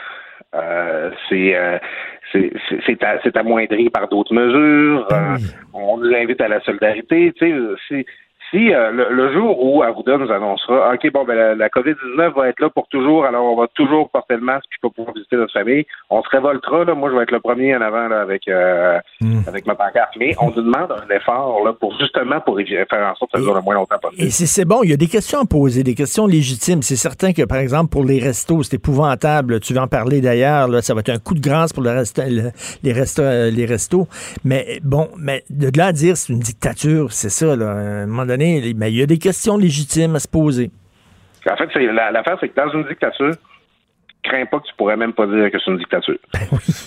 Il y, y aurait quelqu'un, il y, y aurait une gang de policiers qui serait venu te chercher dans ton lit, il euh, y aurait... Euh, Euh, tu serais ramassé avec une kékoule sur la tête, assis dans une dans, dans une salle humide et obscure. Là, tu sais, c'est on, la preuve qu'on n'est pas une dictature, c'est que on peut en débattre, on peut dire qu'on est pour ou contre les mesures qui sont adoptées. On peut dire, il y a des gens cette cette posture-là aussi. Euh, tu sais, dire, je, bon, je suis contre les mesures, mais je vais quand même les appliquer parce que c'est la loi. Tu sais, on a on a tout un, un Euh, euh, inversement, par contre, moi je le vis, là, quand je suis plus critique des mesures euh, du gouvernement, il y a des gens qui m'accusent là, de presque faire de la sédition. Là, tu sais. c'est, euh, y, y, y, y, on vit un débat démocratique, c'est normal, on a des débats, puis au Québec, on n'aime pas trop ça quand ça brasse, puis là, le débat, ben c'est sûr qu'il est peut-être plus douloureux parce qu'on parle de santé publique. Mais euh, à l'inverse, tu sais, je trouve que par, comparer ce qu'on vit à la situation d'une dictature, c'est très insultant pour les gens qui ont vécu ce qu'est une dictature pour eux. Ben oui, tout à fait. Alors, qu'est-ce que tu en penses des restaurants? Tu sais, par exemple, euh, tiens, je te pose la question, si jamais tu fais un souper avec euh, des proches, euh, est-ce que tu préfères faire ça chez toi ou faire ça dans un resto? Il me semble qu'un resto, c'est un environnement qui est encore plus sécuritaire parce qu'une fois que le souper est fini, tout le monde lève les feutres et s'en va chacun chez vous. Il n'y a personne qui s'écrase sur ton sofa en ouvrant une troisième bouteille de vin, là. Oui, puis, euh, tu sais, souvent, un restaurant, là, euh, c'est un endroit plus propre que ce qu'on peut penser. euh, les, euh, la, la, la, la toilette dans un restaurant, là, est probablement désaffectée plus souvent que celle chez toi ou chez moi, là. Ben oui. Si on tient nos affaires à jour. Euh, tu sais, il y, y aurait eu moyen de les mettre à profit puis de les faire participer, là, dans cette période des fêtes-là. Euh, tu sais, on, ça fait une couple de fois qu'on en parle, Richard. Je suis pas sûr que l'industrie de la restauration au Québec, là, qui est sur pause depuis le, le début octobre, aurait été capable d'accommoder toutes les familles du Québec qui voulaient se réunir en temps des fêtes, là, si on avait choisi que c'est là que ça se passe. Je suis pas sûr qu'on avait cette capacité-là. Néanmoins, on aurait pu réduire les méfaits là, de gens qui vont se réunir dans un endroit fermé pendant des heures, qui vont prendre un verre, qui vont finir par oublier les conseils sanitaires, en permettant à certains d'entre eux, en, en invitant des gens, là, pour qui il y a peut-être même des gens qui auraient préféré ça, qui auraient trouvé ça plus simple là, de pouvoir faire ça dans un lieu extérieur à leur, à leur résidence, à leur domicile. Ben D'autant oui. plus que le, la, la rencontre est plus courte au restaurant. Quand on ben va réveiller, nous, on peut court, rester de temps. On, on les connaît, des parties de, au Québec, c'est des parties de cuisine. T'sais. Fait que là, t'es en train de cuisiner, puis t'as le beau-frère qui arrive, là, il postillonne dans, dans, dans ta sauce à spaghetti, là. Là, t'as ma tante qui trouve que ton, euh, ton comptoir est sale. Non, mais il y a du, il y a, il y a du, euh, du va-et-vient là, autour, euh, autour du comptoir. Là, pis, c'est sûr qu'à la fin de la distanciation, à, soyons, euh, tu sais, je vois tes résultats, mais ben, si vous tenez vraiment à vous réunir, portez un masque. Minute, là. Hey, écoute, après, après, après deux verres de vin, je peux-tu dire que le masque va prendre le bord en maudit? Surtout que ça boit bien mal du vin. Oui. Et puis écoute, c'est pas tout le monde qui a des grands appartements avec des grandes tentes, des, des grandes tables qui te permettent justement de, de, de respecter la distanciation. Là. Oh oui, puis euh, écoute, tu sais, moi, c'est pas un char ou chez moi, là. Tu sais, je, euh, je, je lis ta chronique ce matin, là. On est plusieurs. Bon, là, je dis que le gouvernement nous a annoncé ça, Guy, vous allez pouvoir voir à Noël. Mais moi, je commence à regarder ça, mon horaire, là, puis ouf.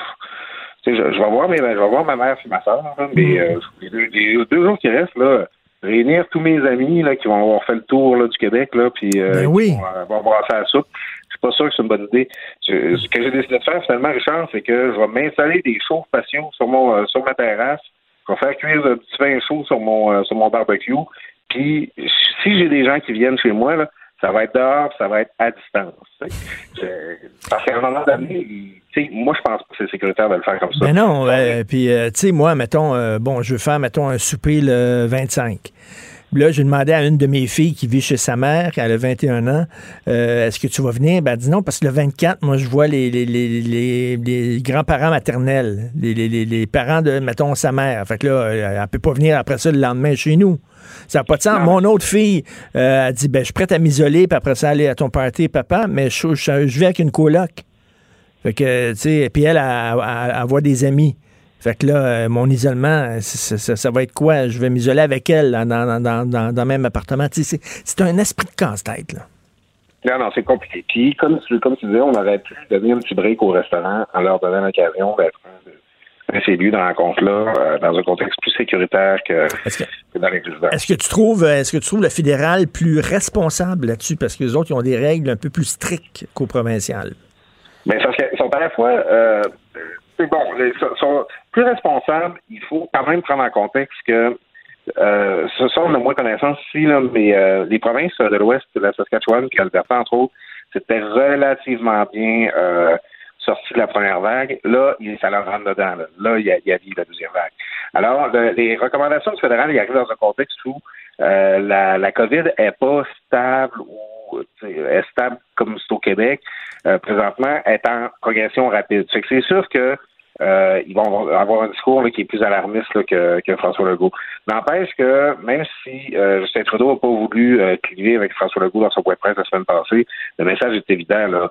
Euh, les autorités de santé publique du Canada aimeraient mieux qu'on fasse pas ce que ben François oui. Legault nous permet de faire. Mais en fait, François Legault aimerait mieux qu'on le fasse pas aussi. Hein. Ben moi, je suis euh, convaincu. Je suis convaincu, mais il n'y avait pas le choix. Là. Il y avait une pression populaire. Là, il ne voulait pas que les gens dépriment ou que les gens se rebellent. Fait qu'il a dit, OK, bon, vous pouvez, euh, on va slacker, mais faites attention.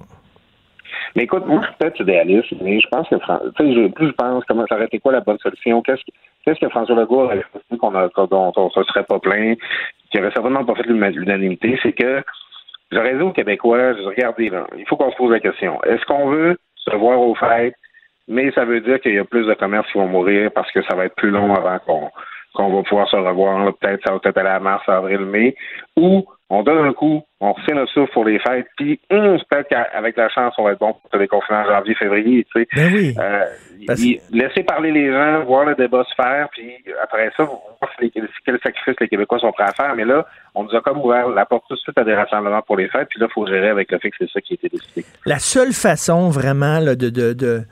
de combattre efficacement, c'est de donner un coup. On serre la ceinture pendant un bon bout de temps, puis après ça, là, on peut ouvrir. Mais tu sais, si on fait l'accordéon, on ouvre, on ferme, on ouvre, on ferme, ça règle pas grand-chose, ça. Oui, puis d'autant plus que si on rouvre à nouveau, là, on ne pourra pas fermer là, une nouvelle fois encore. Là, c'est quand, donc, avant de rouvrir, là, avant là, qu'on sorte de la fameuse zone rouge, moi, je vois difficilement, avec les, les choix qui ont été faits pour les fêtes, je vois difficilement comment on pourrait sortir de la zone rouge avant un vaccin. Donc, euh, ça, ça va être long. Là. Alors, on, on, on, on s'achète un petit break avec le temps des fêtes. Mais c'est, ça veut peut-être dire qu'on va être qu'on a la tête en dessous de l'eau plus longtemps. Ben oui, ben oui, c'est, on va payer. C'est sûr qu'on va payer. Puis l'affaire, c'est qu'on ne sait pas le prix qu'on va payer. On ne le sait pas. C'est vraiment là. On verra ça au mois de janvier, février. Merci beaucoup, Claude. Bonne c'est journée. Bon, merci, Richard. Bonne journée. Martino, souvent imité, mais jamais égalé. Vous écoutez Martino, Cube, Cube Radio. Remerciements à Jean vingt-trois pour faveur obtenue. Michel Hébert a repris sa plume. Michel Hébert qui était à la retraite. Je m'ennuyais énormément de lui, son sens de l'humour, son style inimitable, son coup de crayon fantastique et son regard acéré sur les fonds-fonds. Alors, il signe un texte, puis d'ailleurs, on est tellement contents, ils l'ont mis sur la page couverture. Michel Hébert, l'injustice crasse du modèle québécois en temps de pandémie, et il est à notre micro. Michel, bonjour. Oui, salut, comment ça va? Ben, ça va, mais là, la grosse question que tout le monde se pose, tes fans et tout ça, c'est-tu un one-shot ou tu vas é- réécrire de temps en temps? Ben, tu sais, moi, je suis à la retraite, donc... Euh... Faut faire, faut regarder venir. Je, je, j'ai fait un, j'ai, je considère ça pour ce matin comme une sorte de lettre ouverte, là, cri du cœur. Puis, euh, je voulais peut-être un peu aussi euh, brasser les cartes. Euh, Alors, c'est, c'était mon, mon cadeau euh, de Noël au Conseil central. Alors, ben, Michel, ceux qui te connaissent, ceux qui te lisent, ceux qui te suivent, t'as, t'as une marotte, t'as une piñata euh, sur laquelle t'aimes fêter de temps en temps. C'est les fonds-fonds, puis euh, tu t'écris, en, en parlant des fonctionnaires, bien sûr, donc t'écris sur eux autres en disant, est-ce que, entre les lignes, là, tu dis qu'ils se plaignent la bouche pleine? En fait, l'essentiel de mon propos ce matin, c'est de montrer la dichotomie dans, euh, qui existe entre euh, ceux qui travaillent dans les administrations publiques, et ça, j'inclus, euh, par exemple, euh, soit les universités et aussi beaucoup les municipalités, les villes. Euh, Le gouvernement euh, est beaucoup plus, euh, comment dire, lent, pointilleux mmh. et euh, tatillon lorsque vient le temps de soutenir des euh, personnes euh, en détresse dans le secteur privé. On mmh. l'a vu, euh, moi, ce qui m'avait frappé, c'est qu'à un moment donné, à la télé, il y avait un, autre, un aubergiste, un petit hôtelier du Vieux-Québec qui euh, donnait un, une entrevue à la télé. Et euh, il, a, il a eu de la difficulté à finir sa phrase parce que il était, il était désespéré. Ah ouais. Alors là, euh, tu te dis, merde, lui, euh, le ministère du Revenu euh, connaît son adresse, son numéro d'assurance sociale, son revenu mmh. des dix dernières années, son numéro de T P S, de T V Q, et cetera. Ils sont pas capables de se faire parvenir un chèque vite. Mmh. Hein, ça prend des mois, ça prend des scrums, ça prend des gens qui pleurent à la télé pour dire on n'est plus capable. Mm. Mais de l'autre côté, ah, là, les autobus sont vides. Et là, t'entends les, les maires et la, l'aristocratie municipale syndicale dire ça nous prend des budgets. Et là, ça, c'est par milliards que ça sort. Tandis que le petit commerçant qui paye ses taxes, qui fait fonctionner la machine, lui... Euh, il va sécher au soleil un bout de temps avant que avant qu'un chèque arrive à, à, à, dans sa boîte aux lettres. Et d'autant plus que le chèque est même pas pour le soulager, hein. Si tu as bien compris, là, le cardinal Fitzgibbon, quand il dit on va soutenir les frais fixes, ben oui. Ça veut dire ce que ça veut dire. Ça veut dire pour te payer tes comptes, on va te donner de l'argent pour payer tes comptes à la ville, à la commission scolaire, à Hydro-Québec. Chez les, les, les hydrochondriaques de la prime de rendement, là, eux autres, il en manque, il en manque jamais. Il en manque jamais une. Fait qu'on va, on va te donner de l'argent qui, finalement, va s'en aller dans la machine. Oui, c'est, on te donne de l'aide pour que tu payes tes comptes. Est-ce que ça, c'est plus... Comment dire? c'est plus. Y a, moi, je pense qu'il n'y a rien de plus euh, scandaleux que ça. Est-ce qu'on demande des comptes de la même manière dans les administrations publiques? Est-ce que, par exemple, quand la pandémie a éclaté, là, Euh, est-ce qu'on s'est dit, oui, euh, on va creuser un déficit monstrueux, il faudrait peut-être faire une sorte de, d'analyse de nos des services, puis euh, euh, mettre au chômage une partie de nos effectifs, nous aussi, au lieu de dire aux P M E, toi tu fermes, toi tu fermes, toi tu fermes, aux restaurateurs, toi tu fermes, toi tu fermes, toi tu rouvres, toi tu fermes, tu fermes, tu rouvres, tu sais, comprends-tu? Mmh.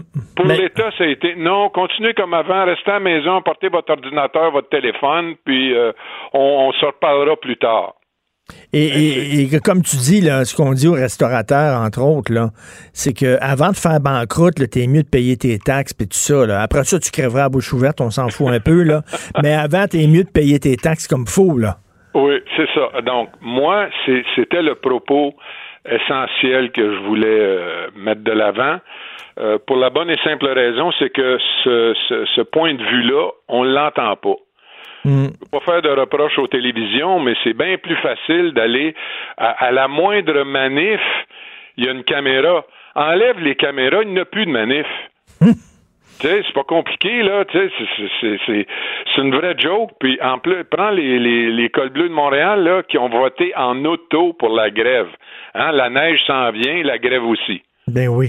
Tu sais, c'est, c'est... Donc... il y a comme une sorte de, de, de, de, de préjugé toujours extrêmement favorable envers cette catégorie de la population euh, qui fait que le gouvernement, comme il n'entend pas de protestation, il continue dans la même veine. Ils touchent à rien, c'est des muséologues. Ben justement, puis à la fin, t'es assez amer quand même, là. C'est drôle tout le long, mais à la fin, quand tu dis « les caquistes savent tout ça, on les a malheureusement crus différents des autres, ils vendaient du changement, mais c'était de faux réformateurs. » Ouf! Oui, exactement. Rappelle-toi quand... à chaque fois qu'Hydro-Québec, c'est, il y avait une nouvelle qui venait de, de chez nous ou d'ailleurs sur les primes à la, à la, à la Société des alcools et ailleurs, l'Auto-Québec. À chaque fois, tu voyais les caquistes se lever en chambre. Ça n'a pas d'allure, Monsieur le Président. Mmh. Qu'est-ce qui est arrivé après l'élection? Hein? Plus de... on ne va plus chercher euh, supposément l'argent de trop chez les médecins. On va plus, on, on, on va plus s'occuper des contrats informatiques qui sont euh, des, des véritables machines à popcorn. Hein? Tu mets une pièce là-dedans, puis au bout de, de, de, de deux ans, ça en prend cinq parce que ça coûte toujours de plus en plus cher. On va faire des enquêtes. On, rien. Il ne s'est rien passé. Mm. Ils se sont, ils se sont couchés devant l'État comme tous les autres avant. Et je voulais, je tenais à ce que ils sachent, eux, qu'on s'en rend compte. Comprends-tu? On, il faut qu'ils sachent que c'est pas vrai qu'on est tous là en silence dans nos chaumières à applaudir à, à, à, à tout ce qu'ils font. Tu te souviens, Michel, quand il était dans l'opposition, il voulait une commission d'enquête sur l'octroi des contrats en tout ce qui touche l'informatique. Il disait, ben oui. Ça n'a pas de maudit bon sens, c'est pire que dans la construction. Ça n'a pas de sens, là. Il y a, il y a des, il y a des entreprises qui sont favorisées indûment. On va avoir une commission d'enquête. Quand il est arrivé, Éric Kerr, au pouvoir, avec son gouvernement, non, il n'y en aura pas de commission d'enquête. Non, il n'y en aura pas. Mais c'est pas lui qui a décidé, on s'entend. Hein? C'est pareil comme Marguerite Blais. C'est pas lui qui a décidé ça. Hein? Le, le, le, le, le vrai décideur, c'est François Legault. Lui, le modèle québécois, il l'aime. De toute mmh. façon, tu sais, je, je, je, je me souviens d'il y a quelques, quelques semaines, euh, peut-être un mois ou deux, là, quand Pascal Bérubé a écrit sur Twitter que tout ce qu'il voulait, c'est être aimé, et que ça les a, ça l'a mis en furie, ben je pense qu'il avait mis le doigt sur le bobo. Mmh, tout à fait. L'idée, là, générale, le mandat principal, c'est on plaît aux gens. Et on donne aux gens ce que les gens veulent. Et écoute, j'ai pensé à toi, Michel, quand j'ai entendu la pub du syndicat de la fonction publique du Québec, où t'as une informaticienne, une technicienne en informatique qui a dit, elle se plaint parce qu'elle est moins payée que dans le privé, en disant, c'était écœurant, dans le privé, ils sont pas mal plus payés que nous autres, ça n'a pas de sens. Et je me disais, oh boy, Michel doit coller au plafond en écoutant ça. Je l'ai entendu, la, le, le topo, euh, la pub, elle finissait, nous méritons tellement mieux. Hein? Ça voulait, ça, c'est pas mieux qu'il voulait dire. Le vrai mot que le syndicat a pas osé employer, plus. C'est « nous méritons tellement plus ». L'affaire, c'est que, je vais prendre un exemple parmi mille, lorsque la possibilité se présente d'aller au privé, qu'est-ce qui se passe? Ils vont pas. Ils vont pas. Pourquoi? Il y a eu une fusion de deux organisations là, pour donner le, le, le, le fameux guichet automatique là, Investissement Québec. Il y avait aussi la Société générale de financement. Quand ça a été fusionné, il y avait des postes de trop, hein? Il y en avait, la, il y en avait mmh. qui avaient la possibilité d'y aller au fameux privé. Il n'y a personne qui est allé. Ben, ben c'est hein? ça, moi, quand j'écoutais cette pub-là en disant, ma, ma, ma chouette, si tu trouves c'est mieux au privé, vas-y, elle y va pas. Pourquoi elle y va pas? Parce qu'elle a sa sécurité d'emploi, puis ça, ça vaut de l'or. Est-ce que, est-ce que en ce moment, c'est pas plus fun d'être technicienne en informatique à la Commission municipale du Québec que n'importe où ailleurs dans le privé? Ben, est-ce qu'en ce moment, il y a quelqu'un qui changerait de place? Moi, là, ces, ces publicités-là, je suis presque content qu'ils les fassent parce qu'ils pensent que ça va convaincre des gens qui font pitié. C'est faux. La plupart des gens le savent très bien. Nous ne sommes pas tous des imbéciles. J'espère que la C A Q le sait. On les regarde aller, on voit ce qui se passe. On tire nos conclusions. Et quand t'es fonctionnaire actuellement, tu dors sur tes trois oreilles. Tu te demandes pas si tu vas avoir ta job demain. Ben non. En plus, quand t'es en confinement, là, tu peux aller chez Rona, t'acheter une belle perceuse puis faire ton patio. Parce que ton télétravail, qui va, qui va checker ça au juste, là? Hein? On n'est pas des caves finies. On le sait très bien qu'il y a un favoritisme systémique au Québec. Et j'espère que les caquistes vont en prendre de la graine. Mais tu vois, en lisant ton texte ce matin, je me disais, tabarnouche qui nous manque, Michel, quand même, ton regard là-dessus. T'étais, t'sais, t'es, t'es, t'es un des rares, là, je, t'sais, à, à, à parler de ça, puis à, à les suivre, puis à les regarder, là. Fait Mais que, je fais même pas exprès, ils s'imposent. Euh, il, y a, il, y a, il y a un moment donné, j'étais dans, dans, dans, dans une salle d'attente, OK? La première chose que j'ai vue à télévision, et ça faisait un petit bout que j'avais pas vu la télévision, c'était encore les drapeaux jaunes de la F T Q, les trois chaînons de la C S N qui manifestaient devant je sais pas quel édifice. Je me suis dit, ça se peut pas, c'est sans arrêt. Il n'y a pas une population, je pense, en Occident, qui est, dont l'opinion est plus pétrie que celle des Québécois par les organisations syndicales. Pour moi, là, tous les recherchistes de tous les médias, tous les postes de télévision, caméramans, attachés de presse et tout, tout le monde a le numéro du Conseil central. C'est quand la prochaine manif, on va mettre ça à l'horaire, là, en, entre, euh, entre Beauvais puis euh, la, la Joute, là, on va mettre une manif, là, tu sais. C'est comme, c'est comme un must. T'es pas capable de t'en débarrasser. Moi, j'écoute Netflix, il n'y en a pas de manif. J'ai la sainte paix des manifs. Mais écoute, là, c'est bien beau être à retraite, puis oui. te reposer, puis faire tes mouches, hein, parce que Michel, c'est un pêcheur, puis il fait des mouches, là, des belles mouches dans, dans chez eux. Mais à un moment donné, tu as un devoir vis-à-vis de la population québécoise de prendre la plume. OK, c'est vraiment... oui, j'aimerais ça. La, la prochaine fois, peut-être, là, je vais, je vais me payer à la traite sur le plan vert. OK. Moi, je, je, je, le, le, le, le face-à-face, là, Benoît Charette, Laure Varidel, là, ça m'a, ça m'a inspiré totalement. Excellent. Écoute, comme j'ai dit en début, en début d'émission, le fa- remerciement Jean vingt-trois pour faveur obtenue. Parfois, nos demandes sont écoutées. Michel okay. Hébert est de retour aujourd'hui. Favoritisme systémique avec son humour sans pareil. Merci, Michel. C'est un privilège de te parler. Bonne journée. OK. Salut, toi. Salut. Si c'est vrai qu'on aime autant qu'on déteste, Martineau, c'est sûrement l'animateur le plus aimé au Québec. Vous écoutez Martino Cube Radio. Le, le commentaire de Emmanuel Latraverse. Des analyses politiques pas comme les autres. Emmanuel, dans le coin gauche, euh, Legault qui dit une semaine de confinement, des parties avec dix personnes. Dans le coin droit, Justin Trudeau qui dit deux semaines de confinement, puis avec des petits parties seulement avec euh, votre cellule familiale. Est-ce que t'es équipe Legault ou équipe Trudeau? Je suis équipe Emmanuel Latraverse. Il n'y a pas... Euh, c'est, Et il faut, euh, en bout de ligne, là, qu'est-ce que ça nous révèle, tout ça, là? C'est que t'as beau faire des règles en vue de Noël, puis des consignes, puis tout le reste, là. Moi, je regarde autour de moi, les gens, ils vont faire, ils vont prendre, ils se servent de ces guides-là pour objectivement prendre des, décis- des décisions qui, on l'espère, on l'espère sont éclair- éclairées. La réalité, c'est que M. Trudeau est premier ministre de tout le Canada et la situation n'est pas la même partout au Canada. Euh, en Alberta, il y a mille cinq cents cas par jour pour une population qui est le deux tiers de celle du Québec. Là.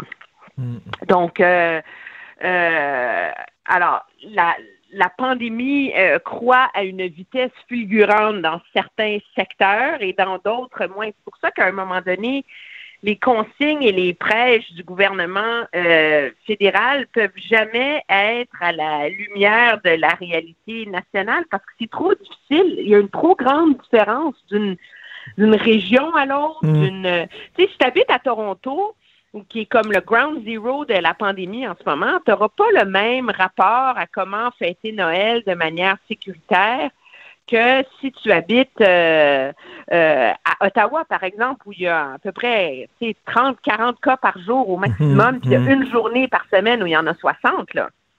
Je veux dire, tu peux pas... Euh, alors, c'est, je pense que c'est, c'est, c'est, le, c'est le défi de ce, de ce mélodrame national autour de... Mmh. De Noël. Noël. C'est qu'objectivement, il faut s'en remettre au jugement des uns, euh, des uns et des autres. C'est la même chose avec l'idée de laisser les personnes qui habitent en C H S L D sortir ou recevoir de la visite à Noël. Là. Écoute, j'ai l'impression, moi, que M. Legault savait fort bien que les, les conditions n'étaient pas réunies pour, pour accorder un relâchement, mais qu'il n'y avait pas vraiment le choix. Qu'est-ce que tu en penses? Les conditions ne sont jamais réunies pour accorder un relâchement quand on est dans les niveaux de courbe, de courbe actuelle. Mais le problème, c'est que si le gouvernement n'accordait pas ce relâchement-là, les gens auraient fêté Noël de toute façon. Mmh. Alors, le calcul, c'est au moins de dire, ben, on, c'est ce pari-là d'un, d'une espèce de, de contrat moral en disant aux gens, ben, au moins isolez-vous pendant une semaine avant de voir vos proches. C'est, c'est comme... C'est comme un, un strict minimum. On s'entend qu'il y a, il y a regarde, des gens... Regarde les gens qui ont dansé à Rosemère. Penses-tu qu'ils vont s'isoler pendant une semaine, les autres, avant de faire leur party de Noël? Les gens qui ont dansé à Rosemère, il n'y a rien qui va les arrêter. On s'entend, là. Je ne gouverne pas pour les ceux-là, là.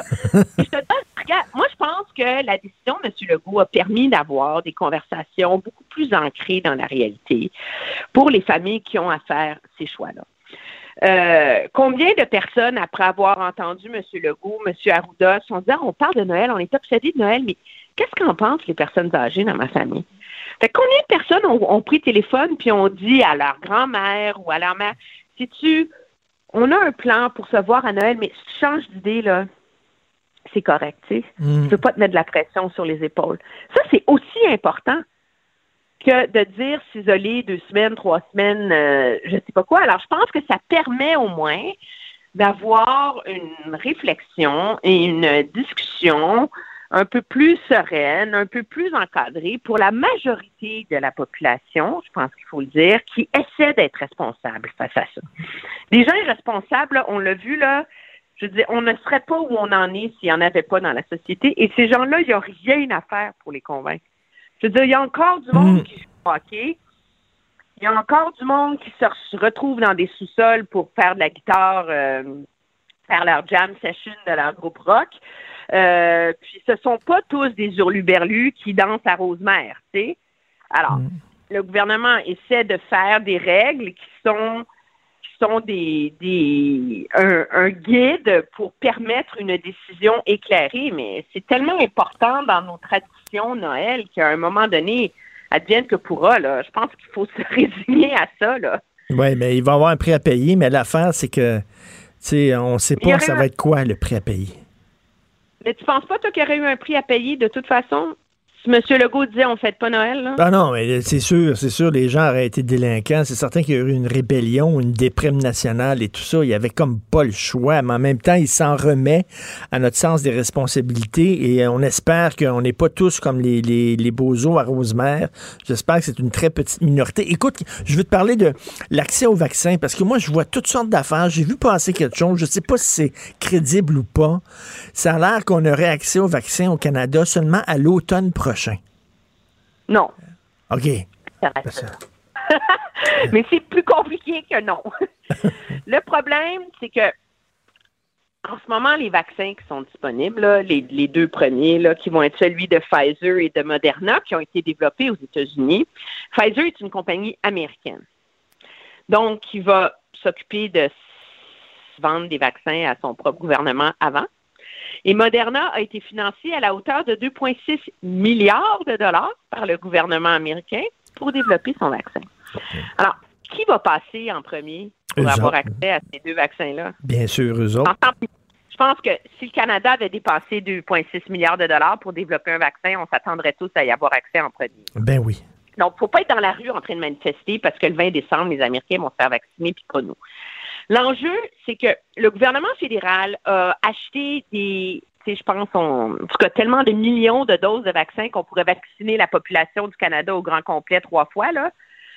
L'enjeu, c'est quand ils vont être livrés. Et ça, il y a une absence de transparence absolue de la part du gouvernement Trudeau là-dessus. C'est, c'est comme, c'est comme essayer d'avoir le secret de la caramilk, là. Alors, du haut des lèvres, parce que l'Ontario et l'Alberta ont prétendu la semaine dernière qu'ils auraient des vaccins entre le mois de janvier et le mois de mars, ça a comme forcé la main du gouvernement fédéral à reconnaître vendredi dernier qu'il y aurait six millions de doses du vaccin de Pfizer et de Moderna qui seraient disponibles d'ici le trente et un mars. OK? Puis ça, c'est à peu près deux tiers de ces doses-là. Donc, mettons à peu près quatre millions de doses du vaccin de Pfizer, puis deux millions de doses du vaccin de Moderna. J'ai fait le calcul, règle de trois de base, ça ferait à peu près un virgule trente-huit millions de doses pour le Québec, mm-hmm. en deux doses vaccinées des gens. Donc, en janvier et mars, on devrait être capable de vacciner à peu près sept cent mille personnes au Québec. Mais six millions de doses pour le Canada, sept cent mille personnes pour le Québec, c'est loin des huit virgule huit millions ben de la oui. population. Donc, ben quand oui. vont arriver les autres doses? Les doses du vaccin de, par exemple, de l'Université Oxford puis AstraZeneca, les, toutes les doses, les autres doses du vaccin de Pfizer et de Moderna, puisqu'en tout, le gouvernement en a acheté pour soixante-seize millions de doses. Donc là, on va en recevoir six d'ici le mois de mars, là, mais les soixante-dix autres millions, on va les recevoir quand? Ça, on le sait pas. Et le gouvernement veut pas le dire. Parce qu'il prétend que c'est dans la confidentialité des contrats qui ont été signés, et cetera. Mais mm-hmm. à un moment donné, ça serait bien cette, cette, euh, ce, ce flou-là. Euh, moi, je crains que ça nuise aux efforts de la santé publique des provinces parce que il n'y a rien de simple au Canada. C'est Ottawa qui achète le vaccin. C'est Ottawa qui est responsable de le distribuer aux provinces. Donc, par exemple, Ottawa a déjà acheté cent vingt-six congélateurs. Ah oui, cent vingt-six. vingt-six ultra-cold à moins quatre-vingts et cent à moins vingt pour le vaccin. Alors, mais une fois qu'il est dans les provinces, bien là, c'est aux provinces de mettre en place leur choix, leur stratégie, et cetera. Alors, les provinces ne peuvent pas finaliser leur plan si elles ne savent pas ce qui s'en vient. Parce que vacciner des gens avec un vaccin que tu dois garder à moins quatre-vingts, puis qu'il y a besoin de deux doses, c'est pas la même chose que de vacciner des gens avec un vaccin que tu as juste besoin de garder au frigo. Mm. Alors, il y a une partie de ça, moi, je crains, qui nuise aux efforts des provinces en ce moment pour finaliser leur plan. Et surtout, dans la mesure où il y a une certaine méfiance dans la population, on s'entend que ça va prendre des grandes campagnes de sensibilisation pour faire vacciner les gens. Alors, pour les convaincre du bien fondé mm. de la vaccination, puis de l'importance, euh, et Et de tout ça, puis il y a des, il y a des choix très difficiles qui viennent autour de ça. On dit beaucoup, on va vacciner les personnes vulnérables, les personnes âgées et les travailleurs de la santé en premier. OK? Lesquels? Quelles personnes âgées mmh. tu vaccines en premier? Ben oui. Comment, comment tu fais le tri? Comment tu organises ça? Quel travailleur de la santé en premier? médecins, les infirmières, les préposés, lesquels, dans quel ordre. Tu te rends compte de la minutiaie non, non, mais c'est pas de évident. Cette opération militaire. Alors, les directions de la santé publique provinciale travaillent là-dessus, mais on attend toujours des éclaircissements de la part du gouvernement fédéral sur les échéanciers des livraisons de doses. Parce que recevoir cent millions de doses au mois de décembre prochain, ça sert à rien, là. Et toi, Emmanuel Latraverse, mettons, tu as tes deux doses, tu viens de les recevoir, après ça, c'est party time, puis tu dis, je suis protégé, puis, je, euh, puis c'est fini, c'est terminé, le, le, le, le, les, les règles et tout ça, ou quand même, il va te rester un petit, un petit doute? Je pense que moi, il va me rester un... Faut dire que le monde comme toi puis moi, on va être les derniers à être vaccinés, hein, t'as compris ça? Oui, oui. Les travailleurs de la santé, les personnes âgées, ben oui. les travailleurs essentiels, la police, les pompiers, l'armée, les gens dans les épiceries, les commerces de... Je veux dire, nous autres, là, on passe à la fin. Ah ben, là, je suis plus, je suis plus vieux, je suis plus vieux que toi. Je suis plus vieux que toi, Emmanuel. Je vais passer devant toi. Mais, mais, t'es pas une personne âgée encore. T'es pas une personne âgée. Euh, moi, je pense que ça va prendre avant que le... que le feu vert soit donné à une reprise des activités normales, ça va prendre du temps, mais est-ce que ça va pas se faire graduellement, objectivement? Dans le sens où, euh, une fois que les personnes âgées vont avoir été les personnes âgées, les personnes vulnérables, je veux dire, je pense que ça va, il y a une partie de ça qui va se faire organiquement au fur et à mesure que les courbes de contagion vont baisser en fonction du niveau de vaccination, mais pour un un vaccin dans ces taux d'efficacité-là, il faut quand même qu'il y ait soixante-dix pour cent de la population qui soit vaccinée, là. C'est énorme, là, pour pouvoir atteindre ce qu'on appelle l'immunité de masse, là. Alors... C'est, euh, c'est quelque alors, chose. Ça va être une opération, là, du jamais vu. Vraiment, là. Oui, t'sais. Parce que au Québec, on avait... Tu sais, on oublie... C'est comme tellement grave, la pandémie, que quand on parle du H un N un maintenant, on dit qu'il n'y avait rien là, c'est un petit grippe. Mais il y avait quand même une psychose collective autour du H un N un à l'époque, il faut s'en rappeler. Le gouvernement du Québec avait quand même vacciné quatre virgule trois millions de Québécois en quelques mois à peine, dont oui. deux millions en trois semaines. Wow! Sauf que tu peux plus mettre des, du monde en ligne puis les pacter dans des arénas avec euh, deux cents infirmières sur la glace de l'aréna municipale. Ben, c'est vrai. Avec la COVID, c'est ben, ça c'est le problème. C'est vrai, avec les gens qui attendent en ligne, puis tu sais, comme on faisait ben, au stade ouais. olympique, tu peux pas faire Alors, ça. Tu peux pas remplir le stade olympique, là.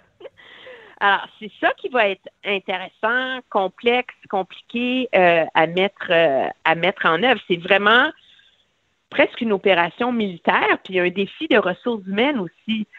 Euh, moi, ce qu'on m'explique à Québec, c'est que la première vague de vaccination, le travailleurs de la santé, personnes âgées, là, les premières doses, là, donc celles qui vont avoir lieu là, jusqu'au la, au milieu du printemps, c'est pas trop compliqué parce qu'il n'y aura pas tant de monde que ça à vacciner au début. T'sais.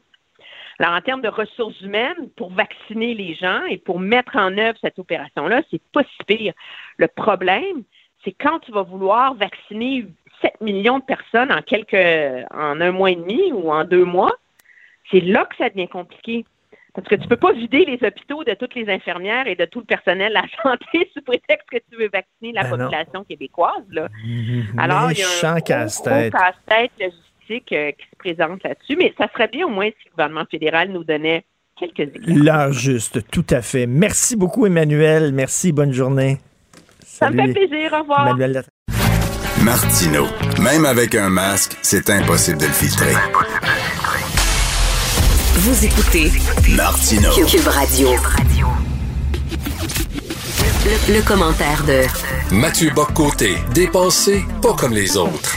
Alors Mathieu, Isabelle Racicot, on le sait, a fait un documentaire sur le racisme et je me demande, je sais que tu l'as vu, est-ce que ça donne dans la culpabilité, dans les accusations de racisme systémique ou c'est moins idéologique, plus mesuré, plus tempéré? Quel genre de ton?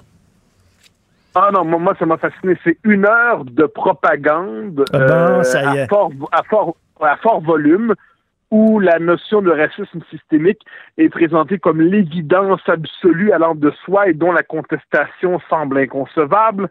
on est dans une heure. En fait, moi, ce qui me fascine là-dedans, c'est qu'on n'arrête pas de nous parler des privilèges, les privilèges, les privilèges.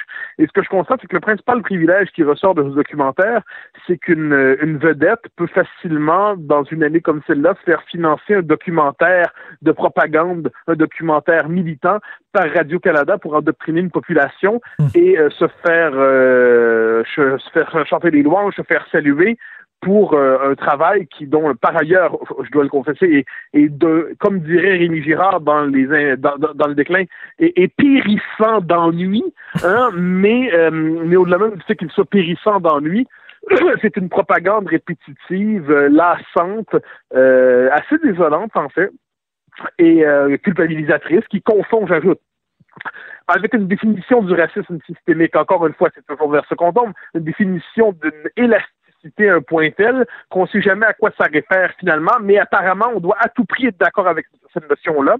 Un récit de l'histoire qui mélange le Québec, le Canada, les États-Unis, qui euh, mélange le français et l'anglais, euh, une euh, j'entends par là euh, qui qui mélange les histoires euh, du, du du fait français en Amérique et du fait anglophone, euh, donc il y a une espèce d'histoire bancale, bâclée, mais qui se présente à nous sous le signe des bons sentiments et d'une évidence qui se veut presque scientifique. Alors devant tout cela, comment ne pas être consterné? Je sais, je sais qu'il vaudrait mieux applaudir ce documentaire et dire que c'est merveilleux, puis que c'est un pas dans la bonne direction, puis que tout cela devrait nous enthousiasmer, mais n'étant pas doué de ce point de vue pour entou- pour, pour, pour euh, comment dire ça, pour euh, mm. dire, euh, pour chanter les œuvres officielles de la propagande, hein, ce qu'on a, on parle autrefois du réalisme socialiste, mais là mm. il y a du réalisme diversitaire. Eh bien, je suis obligé de dire que j'ai pas trouvé ça très bon. Je suis déçu, puis je m'attendais à d'autres choses que, qu'un, qu'une heure de propagande de la part d'Isabelle Racicot. Donc, elle a bu le Kool-Aid. Ben, Ben, ce qui est triste, c'est que je, je, je, je connais de, de nom euh, Mme Racicot. Je ne doute pas que lorsqu'elle fait autre chose, c'est une animatrice de qualité. Je ne doute pas que c'est une femme de qualité. De tout cela, je ne doute pas, mais je le dis sincèrement. Là, c'est-à-dire, j'ai aucune raison de penser que cette femme-là est, est mal intentionnée en tant que telle. Là. Mais ce que je constate, c'est que lorsqu'on se convertit, quand elle a dit, il y a le sentiment d'une urgence d'agir, une urgence absolue. Bon, eh ben l'urgence d'agir qui se conjugue à la la conversion, on se convertit rarement à la version tiède d'une doctrine. Donc, quand on se convertit, on se convertit sous le signe de l'incandescence. Et cette incandescence-là, ben, c'est sur le signe, justement, par exemple, de la racialisation intégrale des gens. On est dans cette idée, j'ai une amie blanche, j'ai une amie noire. C'est, c'est, moi, je, je sais pas, quand je fais la liste de mes amis, je fais pas le tri de leur couleur de peau. Mmh. Mon premier souci n'est pas, n'est pas, n'est pas de dire leur couleur de peau. Puis pour vrai, j'y reviens parce que ça me semble fascinant. On, on nous propose dans ce documentaire un détour historique apparemment, mais euh, c'est pas un détour en fait, c'est une espèce d'égarement parce que dans les faits, l'histoire qui nous est racontée est, est, n'est pas celle d'une société, d'un peuple, d'un pays, d'une nation. C'est une espèce d'histoire globale qui, par ailleurs, faut bien le dire, culpabilise jusqu'à la présence européenne entre guillemets en Amérique. Hein. Fondamentalement, de Christophe Colomb à aujourd'hui, nous serions dans des sociétés fondamentalement illégitimes qu'on nous permette quand même de ne pas de ne pas entrer là-dedans. Donc, euh, de, de Mme Racicot, que je, par rapport à qui il n'y a pas d'attente oui. particulière, je constate simplement qu'on a eu droit à un documentaire qui est une espèce de, de passe-droit pour avoir une heure de répétition de slogans à la télévision d'État. Et concernant le, le fameux privilège blanc, toi, tu ne crois pas que lorsque tu es blanc, tu as plus d'avantages quand c'est le temps de te trouver une job ou de te trouver un, un logement, par exemple? Mais je, c'est, que je, c'est une notion tellement loufoque, si je peux me permettre, c'est-à-dire, le... qu'est-ce qu'on entend par là? Premièrement, la notion même de blanc, je la conteste. Je veux dire, qu'on le veuille ou non, moi, quand on me dit que je suis blanc, vous êtes blanc, mon réflexe, non, non, je, je suis québécois.